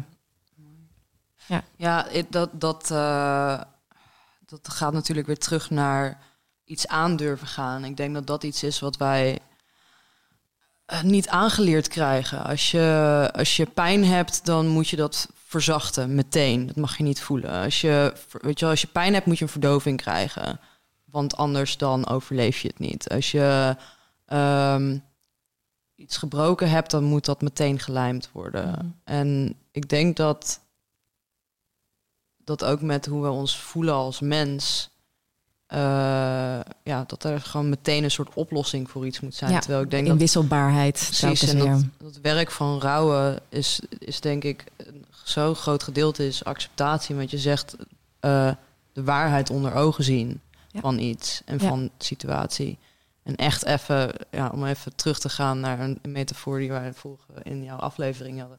Is dat je gewoon om je heen kijkt en zegt van ja, ik sta nu gewoon met mijn poten in de shit. En dat is gewoon even hoe het nu is. In plaats van dat je alleen maar naar boven blijft kijken. Ja, nou en letterlijk nog. Kijk, bij het overlijden van een persoon in ons leven kan het heel, ja, dan voelt dat bijna heel obvious, hè, die taak, de werkelijkheid onder ogen zien. En dat is ook een onderdeel van mijn, uh, van mijn rol, dat ik mensen, dat ik naasten echt eigenlijk soms moet verleiden van ga bij jullie hè, vader, moeder, ga, ga bij diegene zijn. ga thuis een plek maken waar jullie je dierbare houden. Om zoveel mogelijk tijd door te brengen met de realiteit. Ja. Bij als, als we een persoon in ons leven of iets heel tastbaars in ons leven of iemand tastbaars in ons leven verliezen, is die taak, ja, die lijkt best wel duidelijk. Ehm, herhaling is daar wel ook heel erg belangrijk in, dat dat niet een soort eenmalig iets is. Maar hoe, hoe doen we dat als het om abstractere dingen gaat? Hè? Verlies van eh, een illusie, verlies van je identiteit, verlies van. Sorry, eh, ik jeugd? het is nooit te laat voor een gelukkige jeugd. Hè? maar eh, dat zijn veel, veel lastigere dingen dan hoe zie je dan de realiteit? Hè? Hoe zie je die werkelijkheid dan onder ogen? Ehm, en dan is eigenlijk een soort herfrasering wel behulpzaam, vind ik zelf. En dat is, wat is hier werkelijk aan de hand? Als je bijvoorbeeld voelt dat ik sta in de shit, want ik voel me in een moeras staan. Want ik herinner nog dat ik me daar behoorlijk begaf ten tijde van de opname van de podcast dat ik, ja, ik begaf me zo in het donker en ik wist niet wat me te doen stond. Ehm, en ja, wa- als iemand me dan zou zeggen, ja, maar verbind je met eh, wat er is, hè? zie de werkelijkheid onder ogen. Dan is het echt zo, ja, oké, maar hoe dan en waar kijk ik dan? Als iemand me op dat moment had gezegd, hè, waar gaat dit in we- hè, wezenlijk over? Dat, dat is de grote uitnodiging om te gaan spitten in die shit. Want Ja. daar liggen de antwoorden. Ja, ja en, en, eh, en daar komt dan dus ook weer onze ge- gebutste capaciteit weer naar boven, is voelen. Eh, gaat maar eens voelen. Ga Wat is maar- dat? Wat is dat? ja, weet ik veel. Het- Ik hoor dat woord steeds, maar ja, om het echt te doen. Nee, maar dus dat, dat eh, ja, eigenlijk, ik merk dat er, ik heb thema's ontdekt van vandaag. Ik weet niet of jullie ondertussen ook thema's hebben. Maar, ja. Maar een van de dingen is natuurlijk gewoon ja, het non-verbale, je lichaam en contact staan met je lichaam. En hoe dat dan dus ook met, eh, met loslaten zit. En dat is dus ga iets maar echt voelen. En hoe, hoe, ehm, hoe nodig je zoiets uit? Mhm. Ja, dat is eh, wat eh, ik weet niet of mensen hier in de, van onder, in de zaal of onder de luisteraars eh, het boek van of het werk van Clarissa Pincola Estes kennen. Maar voor mij is zij echt een soort heilige. Ehm, een van haar bekendste boeken is Women Who Run with the Wolves, de ontembare vrouw in het Nederlands. En ehm, wat zij voor mij heel goed duidt is, dat is eh, afdalingen maken in je onderaardse bos. Eh, en dat is doorgaans ook een plek die we niet liever, eh, liever niet betreden. Want het is daar zeer ongemakkelijk, oncomfortabel. We kennen er de weg niet. We zien überhaupt niks, want het is Ja. donker. Ehm, en ja, alles is voor. We kunnen vaak heel shaky worden als we ons daar begeven. Ehm, en het is ook tegen alle weerstand eigenlijk hè, van die buitenwereld in. Want die buitenwereld willen we, hè, die wil vooral, we moeten productief blijven. Je moet verschijnen op werk. Eh, het moet vooral eh, zeer happy zijn allemaal wat je deelt in de wereld. Alles moet op rolletjes lopen. Ehm, dus die buitenwereld, die, die, die, ja, die laat dat vaak ook niet toe dat we in, in die afdalingen maken. En toch is het nodig. Eh, en zeker hè, als je officieel voor jezelf durft te erkennen, ik ben in de rouw. Maar dat is ook nogal wat, hè? Voor jezelf die ruimte claimen dat dat eh, nu voor jou aan de hand is. Ehm, Ja, Dus de ja. buitenwereld is de professionele buitenwereld of de maatschappij of het hele grote, maar ook Mhm. de relatie. eh, mhm. eh, dus in hoeverre, in hoeverre kan de ander ook jouw ongemak aan? Ja, dat, dan vraag je best wel wat hè, van, Ja. van, je, van de ander. Ja, Om die afdalingen te mogen maken. Want je gaat elkaar verliezen. Dus helemaal de bedoeling. Ehm, je gaat elkaar een beetje kwijt zijn. Omdat ja, in, in, in dat onderaardse bos... Ja, daar ben je echt alleen maar met jezelf. Mhm. Ehm, wat je wel voor elkaar kunt betekenen. En eh, hè, sommige mensen hebben het geluk in een relatie te zijn, of hebben het ongeluk in een relatie te zijn. Zoek dat voor jezelf lekker uit. maar ehm, hè, in de rouw staat ons die arbeid te doen. En wat we. Het was ook een vraag die natuurlijk in het eerste interview naar voren kwam. Hè, wat heb ik nodig? Kijk, je hebt in wezen echt niet nodig dat je naar Bali toe gaat. Of eh, sommige mensen zeggen zichzelf van wel, maar ik denk echt van niet. Ehm, wat heb je hier werkelijk nodig? Komt er iemand uit Bali?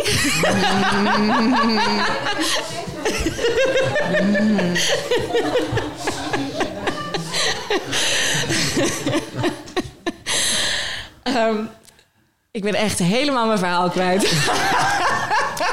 Nou ja, wat heb je nodig Ja. en wat Oh ja, heb je wat- echt daadwerkelijk nodig? Ja, en wat, wat we daadwerkelijk nodig hebben in de rouw is getuigen, denk Mm. ik.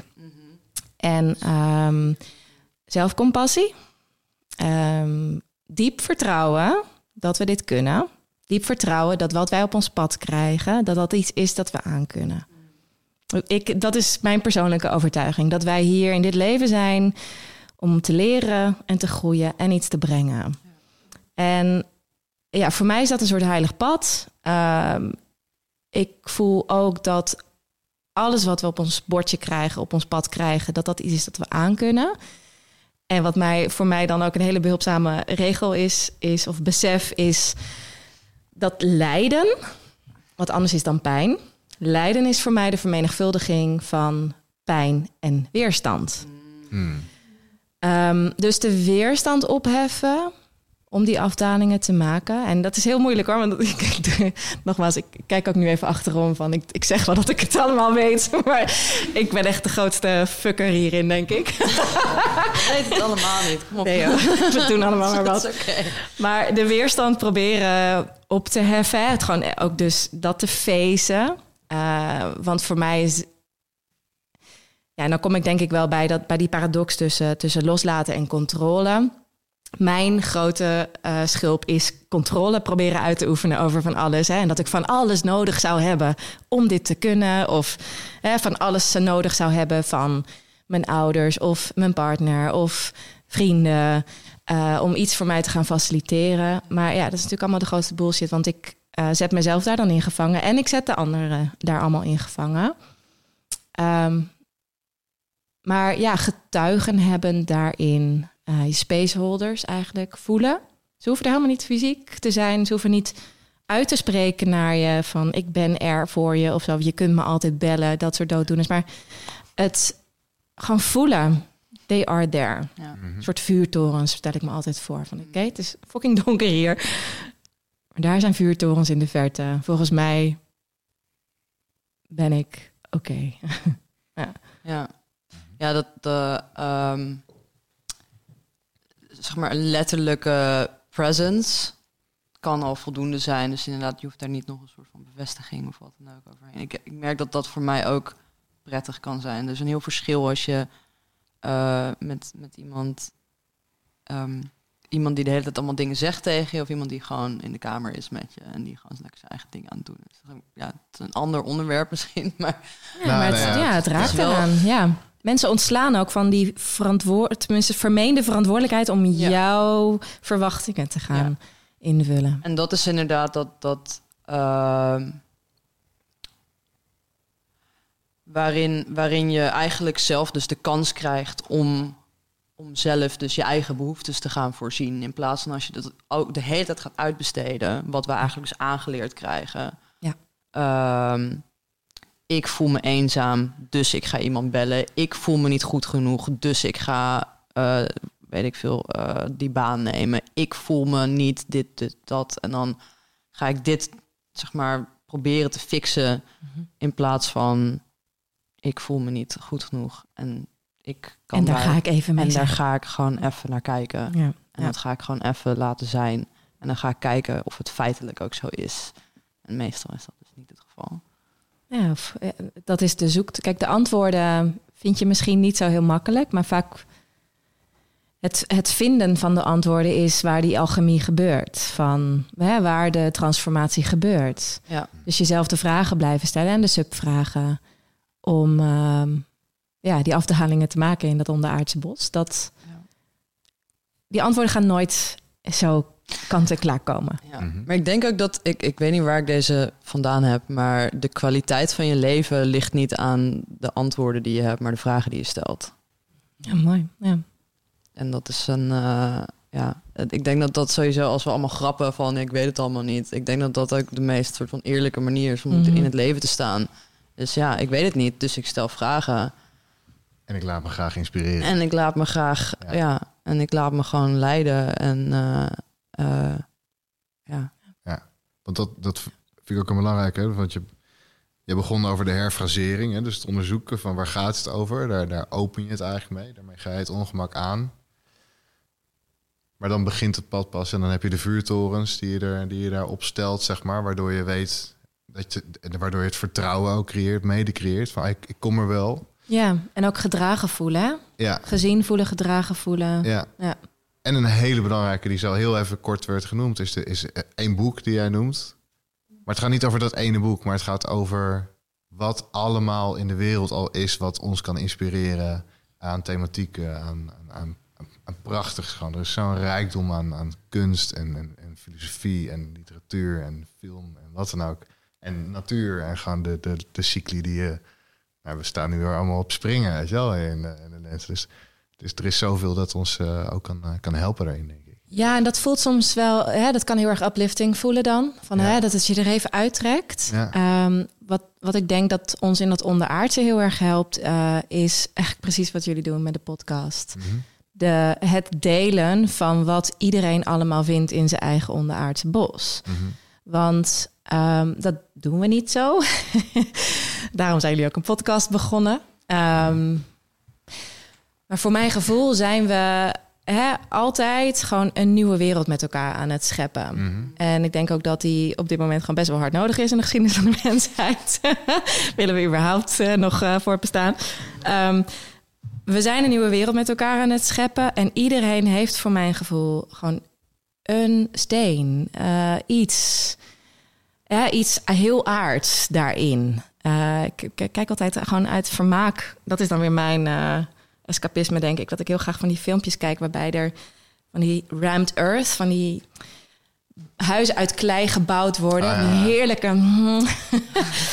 Eh, maar dat zo'n zo'n nieuwe wereld stel ik me voor. Dat we echt zo'n wereld scheppen uit de aarde. Ja. En iedereen draagt daar zijn eigen aarde, iets, iets onderaards, zeg maar, aan bij. Want ik heb zo het gevoel dat, dat daar zoveel sleutel ligt om een nieuwe wereld met elkaar te scheppen. Mhm. Want anders zijn, blijven we met elkaar iets onderdrukken. En daar dan weer controle allemaal over uitoefenen. Nou, en dat zijn we denk ik als mensen nu op grote schaal te lang aan het doen. Proberen overal controle op aan het uitoefenen.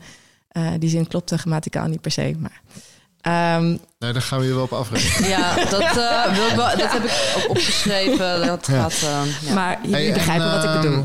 Ik, ik hoor ook ergens een uitnodiging. Aan ons alle drie, misschien wel ons allemaal in deze eh, zaal. de zaal. Ehm, wat leeft er nu in ons ondergrondse? En kunnen we dat gewoon... eh, zouden we alle drie iets heel kort kunnen benoemen... waar wij nu in zitten? Eh we hoeven helemaal niet heel erg lang op in te gaan... maar gewoon eens even... Al, al was het alleen maar om even voor de luisteraar te laten weten... ja, wij zijn ook mensen. Mm. Jij eerst. Oké.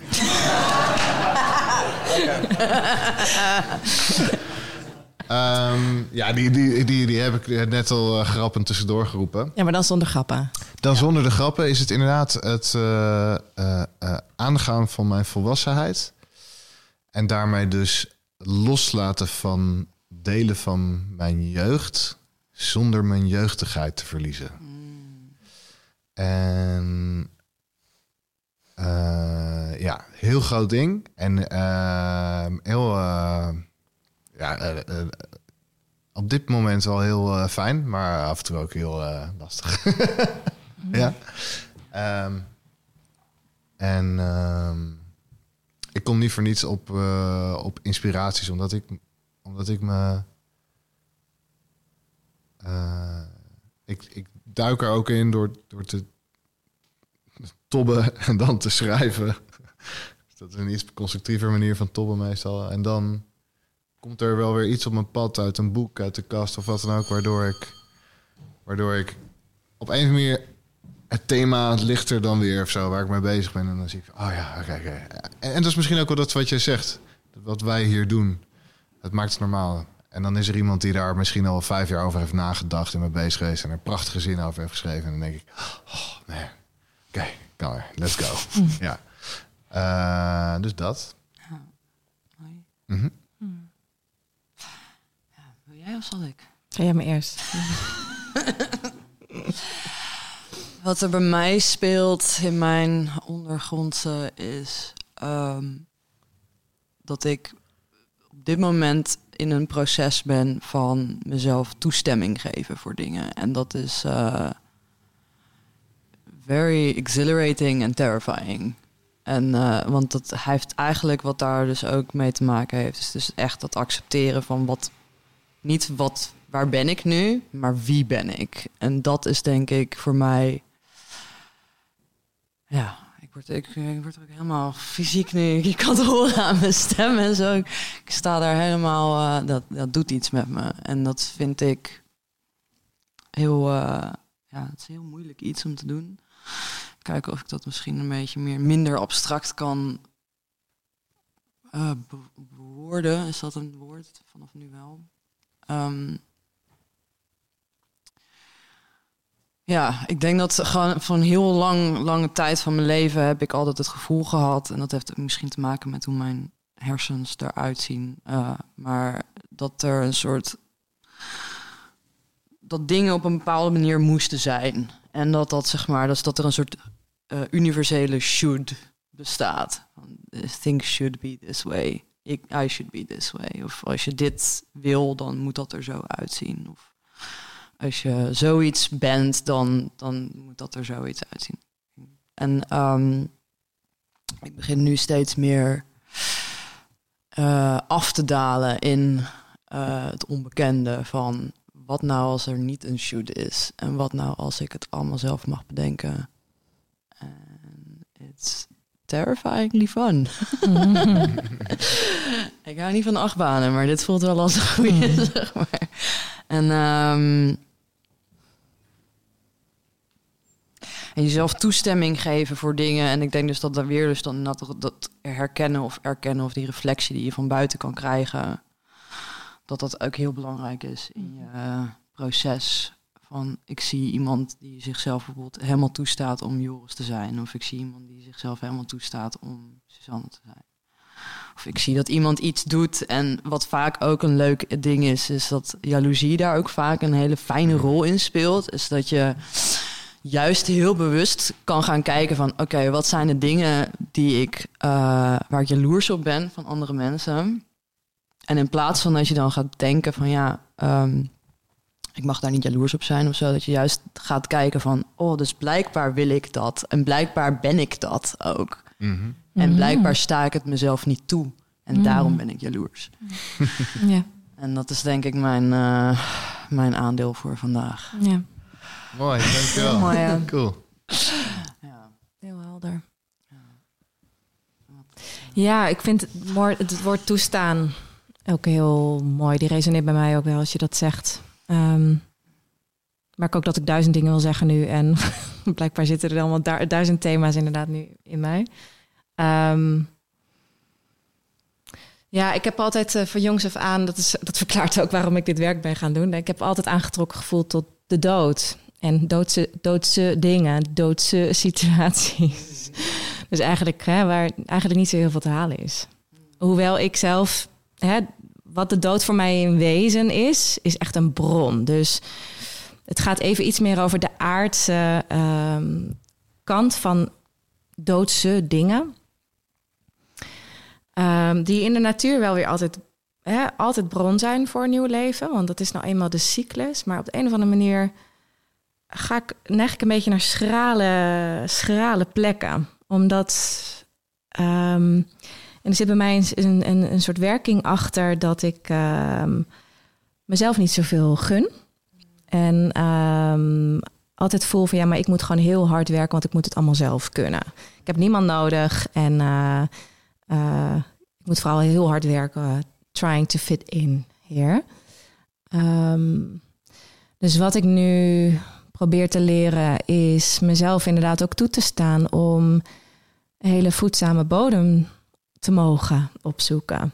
En uh, daar gewoon te mogen zijn. Want ik voel me al mijn leven heel erg thuis in het onderaardse. dus daar. Ik, uh, maar op een gegeven moment is het ook tijd om in het licht te gaan staan en op te laten. En dat jezelf toe te staan en te durven bloeien en groeien. Net unapologetic helemaal jezelf te mogen vieren. Um, dus dat, ja, ik denk dat dat wel een thema is dat het soort van tegengesteld voelt in dat onderaardse bos. Maar om, hè, om dus te kunnen groeien als bovenaards bos, uh, betekent het wel dat je dus wel die, die, die shit aangekeken moet hebben van wat, wat speelt er dat ik dat dus niet kan. Ja. Does it make sense? Ja, ik zie daar een hele een soort van als het. Ik hou van metaforen, dat weten jullie ondertussen wel. Maar uh, ik zie eigenlijk, want had net al had jij het woord compost laten vallen, en ik zie daar een hele mooie uh, metafoor, want je hebt natuurlijk dat de compost is het doden, dat gaat op een, dat wordt opgestapeld, dat gaat een soort van broeien op een gegeven moment. Mm -hmm. En dan vanuit dat ontstaat er dus eigenlijk weer nieuwe energie. En dat kan soms ja, dat kan niet. Dat geeft nieuw leven. Mm -hmm. En dat is misschien ook wel mooi in jouw proces dan nu waar jij bent door alle schrale plekken ja. die je hebt opgezocht en juist ja. alle contact wat jij met de dood hebt gemaakt. Je hebt jezelf helemaal gecomposteerd en nu ben jij dus een broeiende composthoop. Ja, maar wel een hele leuke. Toch, uh, oh, thanks. Oh, dankjewel. Want ik zocht nog even bevestiging buiten mezelf. ik geef je me graag elke dag. Ah, het hebben we een soort heroïne shirtje dan, hè? Ja, lekker. Kom nee, wat, maar nu, wat, ik, wat ik heel graag wil aanvullen op, hè, ik maakte die parallel met, hè, in, in, de, in de, de natuur is de dood altijd bron voor nieuw leven. Maar er bestaan verschillende niveaus van dood. Um, hè, we hebben gewone dood, waarbij inderdaad in de natuur de dood altijd bron is voor nieuw leven. Alleen er bestaat ook zoiets als uh, systemische uh, dood. En um, daar begint het natuurlijk op de planeet ook wel. Hè? De alle woestijnvorming die we hebben, alle monocultuur die we ontwikkeld hebben, verlies aan biodiversiteit. Er begint natuurlijk wel een soort behoorlijke clusterfuck te ontstaan. En die verschaling, uh, die is heel wezenlijk. En daar probeer ik dus, kijk, inderdaad dingen loslaten, dingen afsterven. Dat hoort allemaal bij de cyclus van leven en dood. En dat is een continue cyclus. Alleen er is ook iets anders aan de hand. In onszelf allemaal, uh, in de wereld, in ons collectief en dus in het hele universum. Van wat maakt dat we de hele boel zo laten verschralen? Ja, mooi. Die kan je echt op alle niveaus ja. zien. Ja.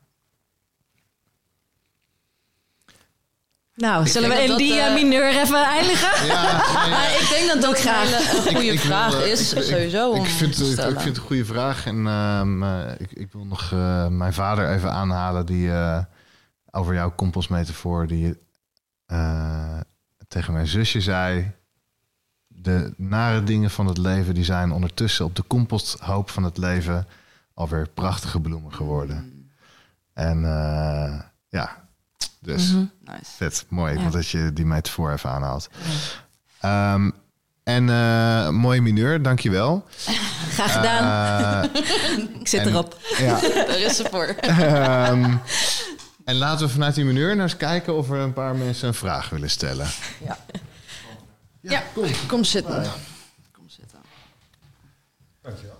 Nou, mooi gesproken allemaal. Eh, ik heb een vraag die wat meer gaat over het begin eh, van de podcast. Ik zal ondertussen wat dichter eh, bij de microfoon gaan zitten. Ehm, ik kom in een maatschappij best wel veel mensen tegen die naar verlies bijvoorbeeld juist eh, alleen maar de aandacht hebben voor het verlies en zich daarop focussen. En die raken zeg maar de weg kwijt in de maatschappij. Dus die denken niet op het begin van, goh, ik ga naar Bali toe om het te verzachten. Maar zij verdrinken meteen in dat eh, verlies. Die mensen zijn er ook. Wat zou je daar tegen die mensen willen zeggen?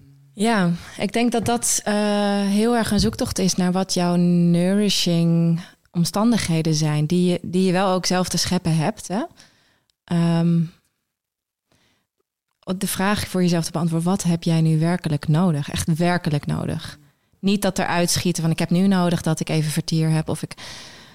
Maar dat verdrinken gebeurt denk ik wel in dat geweld van overspoeld worden door sowieso die wereld die maar doordendert. En heel erg voelen dat je daarin niet mee kunt. Gewoon echt alles in je lichaam protesteert waarschijnlijk ook daar, daartegen.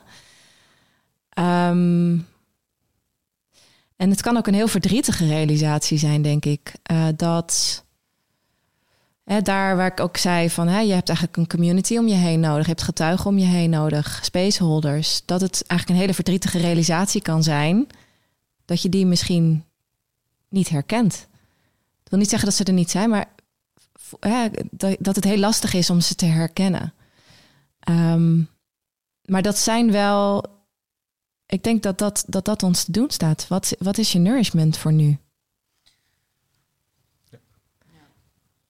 Want ik vind zelf daarbij ehm, dat je mensen, er zijn wel spaceholders bij mensen ook op begin, maar je ziet dat ook mensen ze kwijtraken omdat ze het Mhm. verdriet elke keer dusdanig blijven uiten en dat je ziet dat ze verwijderd raken van de mensen om zich heen. Dus die hadden ze wel. En dan denk ik van, ja, eh, die heeft misschien wel een schop onder zijn kont nodig om gewoon even naar Bali meegenomen eh, te worden. Ja, Ja. ik wil trouwens ook. Dit is ook super slechte marketing voor Bali. Ik moet ook echt. Het, ik moet het helemaal rechtzetten. Bali is volgens echt mij prachtig. binnen een jaar failliet. Oh. Ja, ehm, ik denk dat sommige mensen in de rouw wel inderdaad een schop onder hun kont nodig hebben. Dat denk ik wel. Ja. Ja, omdat sommige mensen willen het niet zien wat er aan de hand is. Want als dit gebeurt in de rouw, als je zo eigenlijk geïsoleerd dreigt te raken, dan is er veel meer aan de hand dan dat ene verlies. Dus hè, dat de werkelijkheid onder ogen zien en ook de rouw die zich dan manifesteert, is dus niet die rouw over dat ene verlies, want dat is puur een aanleiding. En verlies is altijd echt een initiatie, altijd. Dus het is weer de grote uitnodiging in het leven, hoe, hoe kut het ook telkens weer is. Maar weer die grote uitnodiging van, oké, wat heb ik nu weer aan te kijken? En dan alles aan te kijken. En sommige mensen hebben daar wel echt die schop onder de kont voor nodig. Ehm, en dat, eh, ja, hoe die eruit zien. Schoppen onder een kont. Eh, gaan we zo allemaal met elkaar eh, oefenen. Maar er is nog een tweede belangrijke ding. Dus wat, wat, ik, wat ik wil zeggen ook, hè, dus dat je in zo'n fase mensen kunt verliezen. Hè, die raken eigenlijk een beetje het geduld kwijt met jouw rouw. En eh, vanuit die term, die, die term placeholder zijn. Hè, dus dat je, dat je echt ruimte kan maken voor iemands verdriet. Voor iemand, eh, is het ook geoorloofd om daar afstand van te nemen? Want je, je moet die ruimte kunnen bieden. Je moet het geduld kunnen eh, opbrengen om er te kunnen zijn op zo'n manier. Ja. Dus als je voelt dat dat kan ik nu niet meer, dan, dan mag dat ook. Dan mag je die afstand nemen. Maar ja, ra- raak elkaar dan alsjeblieft niet gewoon kwijt. Want het is, je moet weten dat mensen kunnen maar zoveel gaan. En, en dan hebben die ook weer hun nourishment nodig. Of Mhm. wat dan ook. Dus, en, en ik denk dat daar veel eh, relaties stuk gaan, onnodig. Eh, gun het elkaar dat je, dat je ook leeg bent op een gegeven moment. Of het niet meer snapt. En je, je hoeft het ook niet al, de hele, het hele pad te snappen. Zeg maar. Ja. Dus dat wilde ik nog toevoegen. Ja, belangrijke toon. Dankjewel. Dankjewel. Jij Sylvia. ook, ja. Thanks. Nog andere mensen die eh, iets hebben. Merla.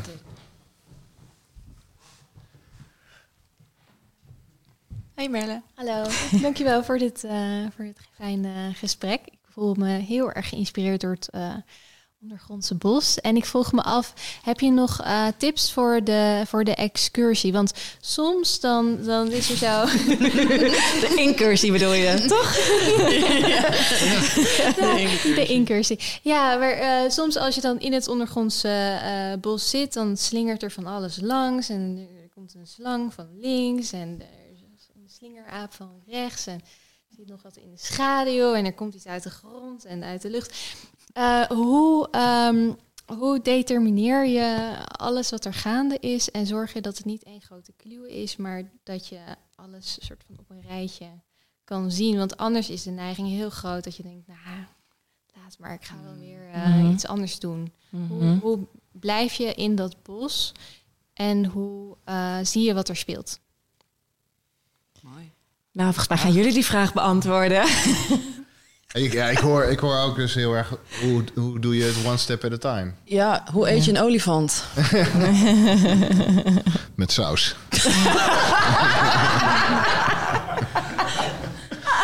En, eh, heb, je daar, heb je daar wat aan?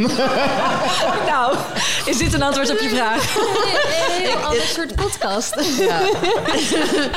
ik, ik, Een ehm, moppen tappen. ja, als ik dan even daar misschien eh, even antwoord of een kort soort van antwoord op kan geven. Want ik denk dat dat. Het kan heel overweldigend zijn als je inderdaad eenmaal ehm, dat pad gaat belopen. Of dat je merkt van ik ben dat pad aan het belopen. Of je merkt van oké, ik, ik ben nu dus hiermee bezig. En dan wat er inderdaad vaak gebeurt is als je iets aangaat, dan gaat ineens alles, komt erop af. Zo van, daar is leven, kom, hop, we gaan daarheen. En dan komt zeg maar alles op je af. Ik denk dat dat echt een kwestie is van dat je... dat het, het, het aangaan van wat is er... Hoe zeg je dat? Het inzien van de realiteit. En de realiteit is, je kan maar één ding tegelijk doen. En dan bij één ding blijven. En dan ook dat vertrouwen hebben van ik ga nu dit ding doen. En dat andere ding, dat komt straks. En ik ga het ook echt doen.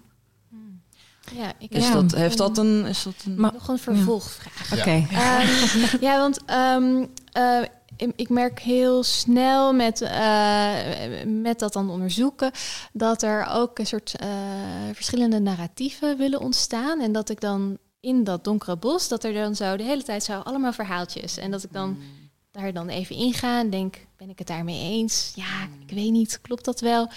En eh, hoe, hoe zie je dingen voor wat ze echt zijn, vooral als ze afspe- als zich afspelen in je eigen hoofd? Ik heb daar een antwoord op. Ja? Je mag kiezen. je mag je waarheid kiezen. Ja, ik denk dat dat voor mij, dat is wat voor mij in elk geval echt een soort van als mijn waarheid voelt. Ja. En dat is een keuze. Ja, en, en in het, in het eh rouw denken en loslaten denken. Je komt verhalen tegen die bij je hebben gehoord. En verhalen die, waarvan je hoopt dat ze ooit bij je horen. En verhalen die je aan het schrijven bent. En dus het kiezen is ook... Het begint denk ik bij het onderscheid maken tussen dat, dat soort categorieën. Oh ja, welke verhalen kom ik al jarenlang tegen? En voel ik eigenlijk dat ik die aan het loslaten ben. Maar ben ik ook op een of andere manier aan het vasthouden. En het- wat ik net noem, maar voor, nou, meer volwassenheid, dingen loslaten. Dus dat soort dingen. Nou ja, welke verhalen horen er allemaal bij die thema's? En, en welke vertel ik mezelf al zo lang? En op welke manieren ben ik mezelf uit dat bos aan het houden... om te kunnen vasthouden aan die verhalen? En, eh, en ja, ik, ik schrijf, sluit me er helemaal bij aan. Eh, Ja. Kiezen, schrijven. Het is een keuze. Ja, en Ja. besef dus dat dat hè, verhalen zijn levende systemen. Ehm, eh, je beschrijft een heel levend systeem hè, van die slingeraap en die slang en alles wat je tegenkomt. En dat is, dat is die, de wildheid van alles in het leven. En dat is ook een term die ik volgens mij in die podcast toen noemde van ik, ik geloof heel erg dat we een innerlijke verwildering te groeien hebben allemaal. En het besef, want dat is de realiteit. Niet die monocultuur die we gemaakt hebben van deze wereld. Die is zo verre van de realiteit. Ehm, dus ja, we interpreteren natuurlijk alles wat we zien en hebben meegemaakt. eh, ons leven, onze geschiedenis. Eh, we interpreteren dat en dan maken we een verhaal van. Dat is, dat is humaan, dat, dat doen we allemaal. Alleen wel het besef dat dat sowieso een levend iets is, een verhaal. Eh, dat dat jouw persoonlijke verhaal is. Dat dat niet de allesomvattende waarheid voor een ander dus ook is. Dat het jouw eigen waarheid is en dat dat mag. Inderdaad, je mag kiezen. Ehm, maar ook, volgens mij is het een mooie spier om, om te ontwikkelen ook gewoon het verwonderen. Het mogen verwonderen van, oh, ik heb hier een verhaal van gemaakt. Ja. En oh, iemand, maakt iets, an- iemand anders maakt daar weer een ander verhaal van. En mag ik me daardoor laten inspireren? Mag ik me daaraan verwonderen? Mag ik me verwonderen aan die slingeraap? Ehm, en ik kies gewoon een positie waar vandaan ik dat allemaal aanschouw. En misschien dat ik morgen weer een andere positie inneem. Ja. ja, ik denk dat dat misschien inderdaad je allerbeste als je je knapzakje meeneemt eh, het bos in. Ik denk dat de meest belangrijke tool die daarin zit is inderdaad eh, nieuwsgierigheid en verwondering. En je mobiele telefoon. Ja, Oké, ja. dankjewel. dankjewel Merle. Ja, bedankt. Dankjewel. Is er nog één laatste vraaggesteller? Ja, Anne. Kom er, kom er weer gesteld. Jij weer? Ik geef, ik geef mezelf toestemming om nog een vraag te stellen. Yes, nou dat mag ook. Wat goed. Eh, deze is voor Joris. Ja. Ehm, ik ben heel erg benieuwd. Jij had het over eh, jouw onder, ondergrondse bos van eh, volwassen worden en jouw jeugd loslaten, maar niet jouw jeugdigheid. Ja. En ik ben heel erg benieuwd. ehm, wat voor onverwachts goud kom jij tegen in het verder volwassen worden? Ja, ik denk... eh, Maar... ehm, eh, Wat, wat was dat? Merle. Gewoon in Merle- persoon. Merle kende, ja. ik, Merle kende ik al wel. Eh, nee, we, ik, ik ga gewoon open zijn. Is dat oké? Ja, Wacht even, even, was hier consent? Even stemmen voor handen omhoog. Was dit consent? ja. Oké. Nou, ehm, o- onverwacht goud. Eh, ik heb mezelf het grootste gedeelte van mijn leven eh, op verschillende manieren verdoofd. Vanaf heel jong met heel veel eh, wiet. En daarna met heel veel drank. En dat ook echt tot zeer kort geleden eh, blijven doen. En eh, door daar heel strakke regels op te maken, eh, heb ik ineens veel minder tijd dat ik beneveld rondloop eigenlijk. En eh, nou, dat, is, dat had ik wel kunnen voorspellen. Ehm, maar wat dat in het bed doet, in seks gewoon, is bizar. Want ik heb dus heel veel, ja, niet altijd dronken seks gehad, maar ook drie dagen later. Ben, en even kijken, hoe ga ik dit zeggen? Het is nog heel vers. Dat, dat, je, dat je er bewuster bij bent. Mhm. Bedoel je dat? bewuster erbij en meer vrij mezelf kan zijn. En Wat ook wel paradoxaal klinkt misschien. heel paradoxaal. Ja. Ja. want het is dus juist een van de angsten. Als je denkt, oh, ik ga daar dan, ik ga hem, ik ga hem stoppen om dat structureel te doen. Eh, dus eh, ja, maar dan ga ik wel dit missen. Dan ga ik wel, eh, ja, nee, zeker. Heel, heel paradoxaal. En eh, nou, dat is dus onverwacht goud. En Om in het thema van aanraking te blijven, ook Mhm. van deze dag. ja, precies. Ja.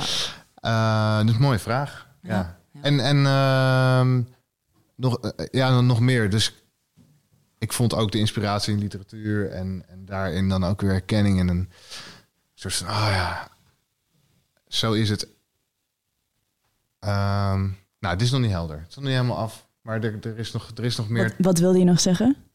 Eh, weet ik nog niet. Het was niet, het was- ja, nee, nee, het is nog niet af. Soms dan Geef doet het hij dat. moeras.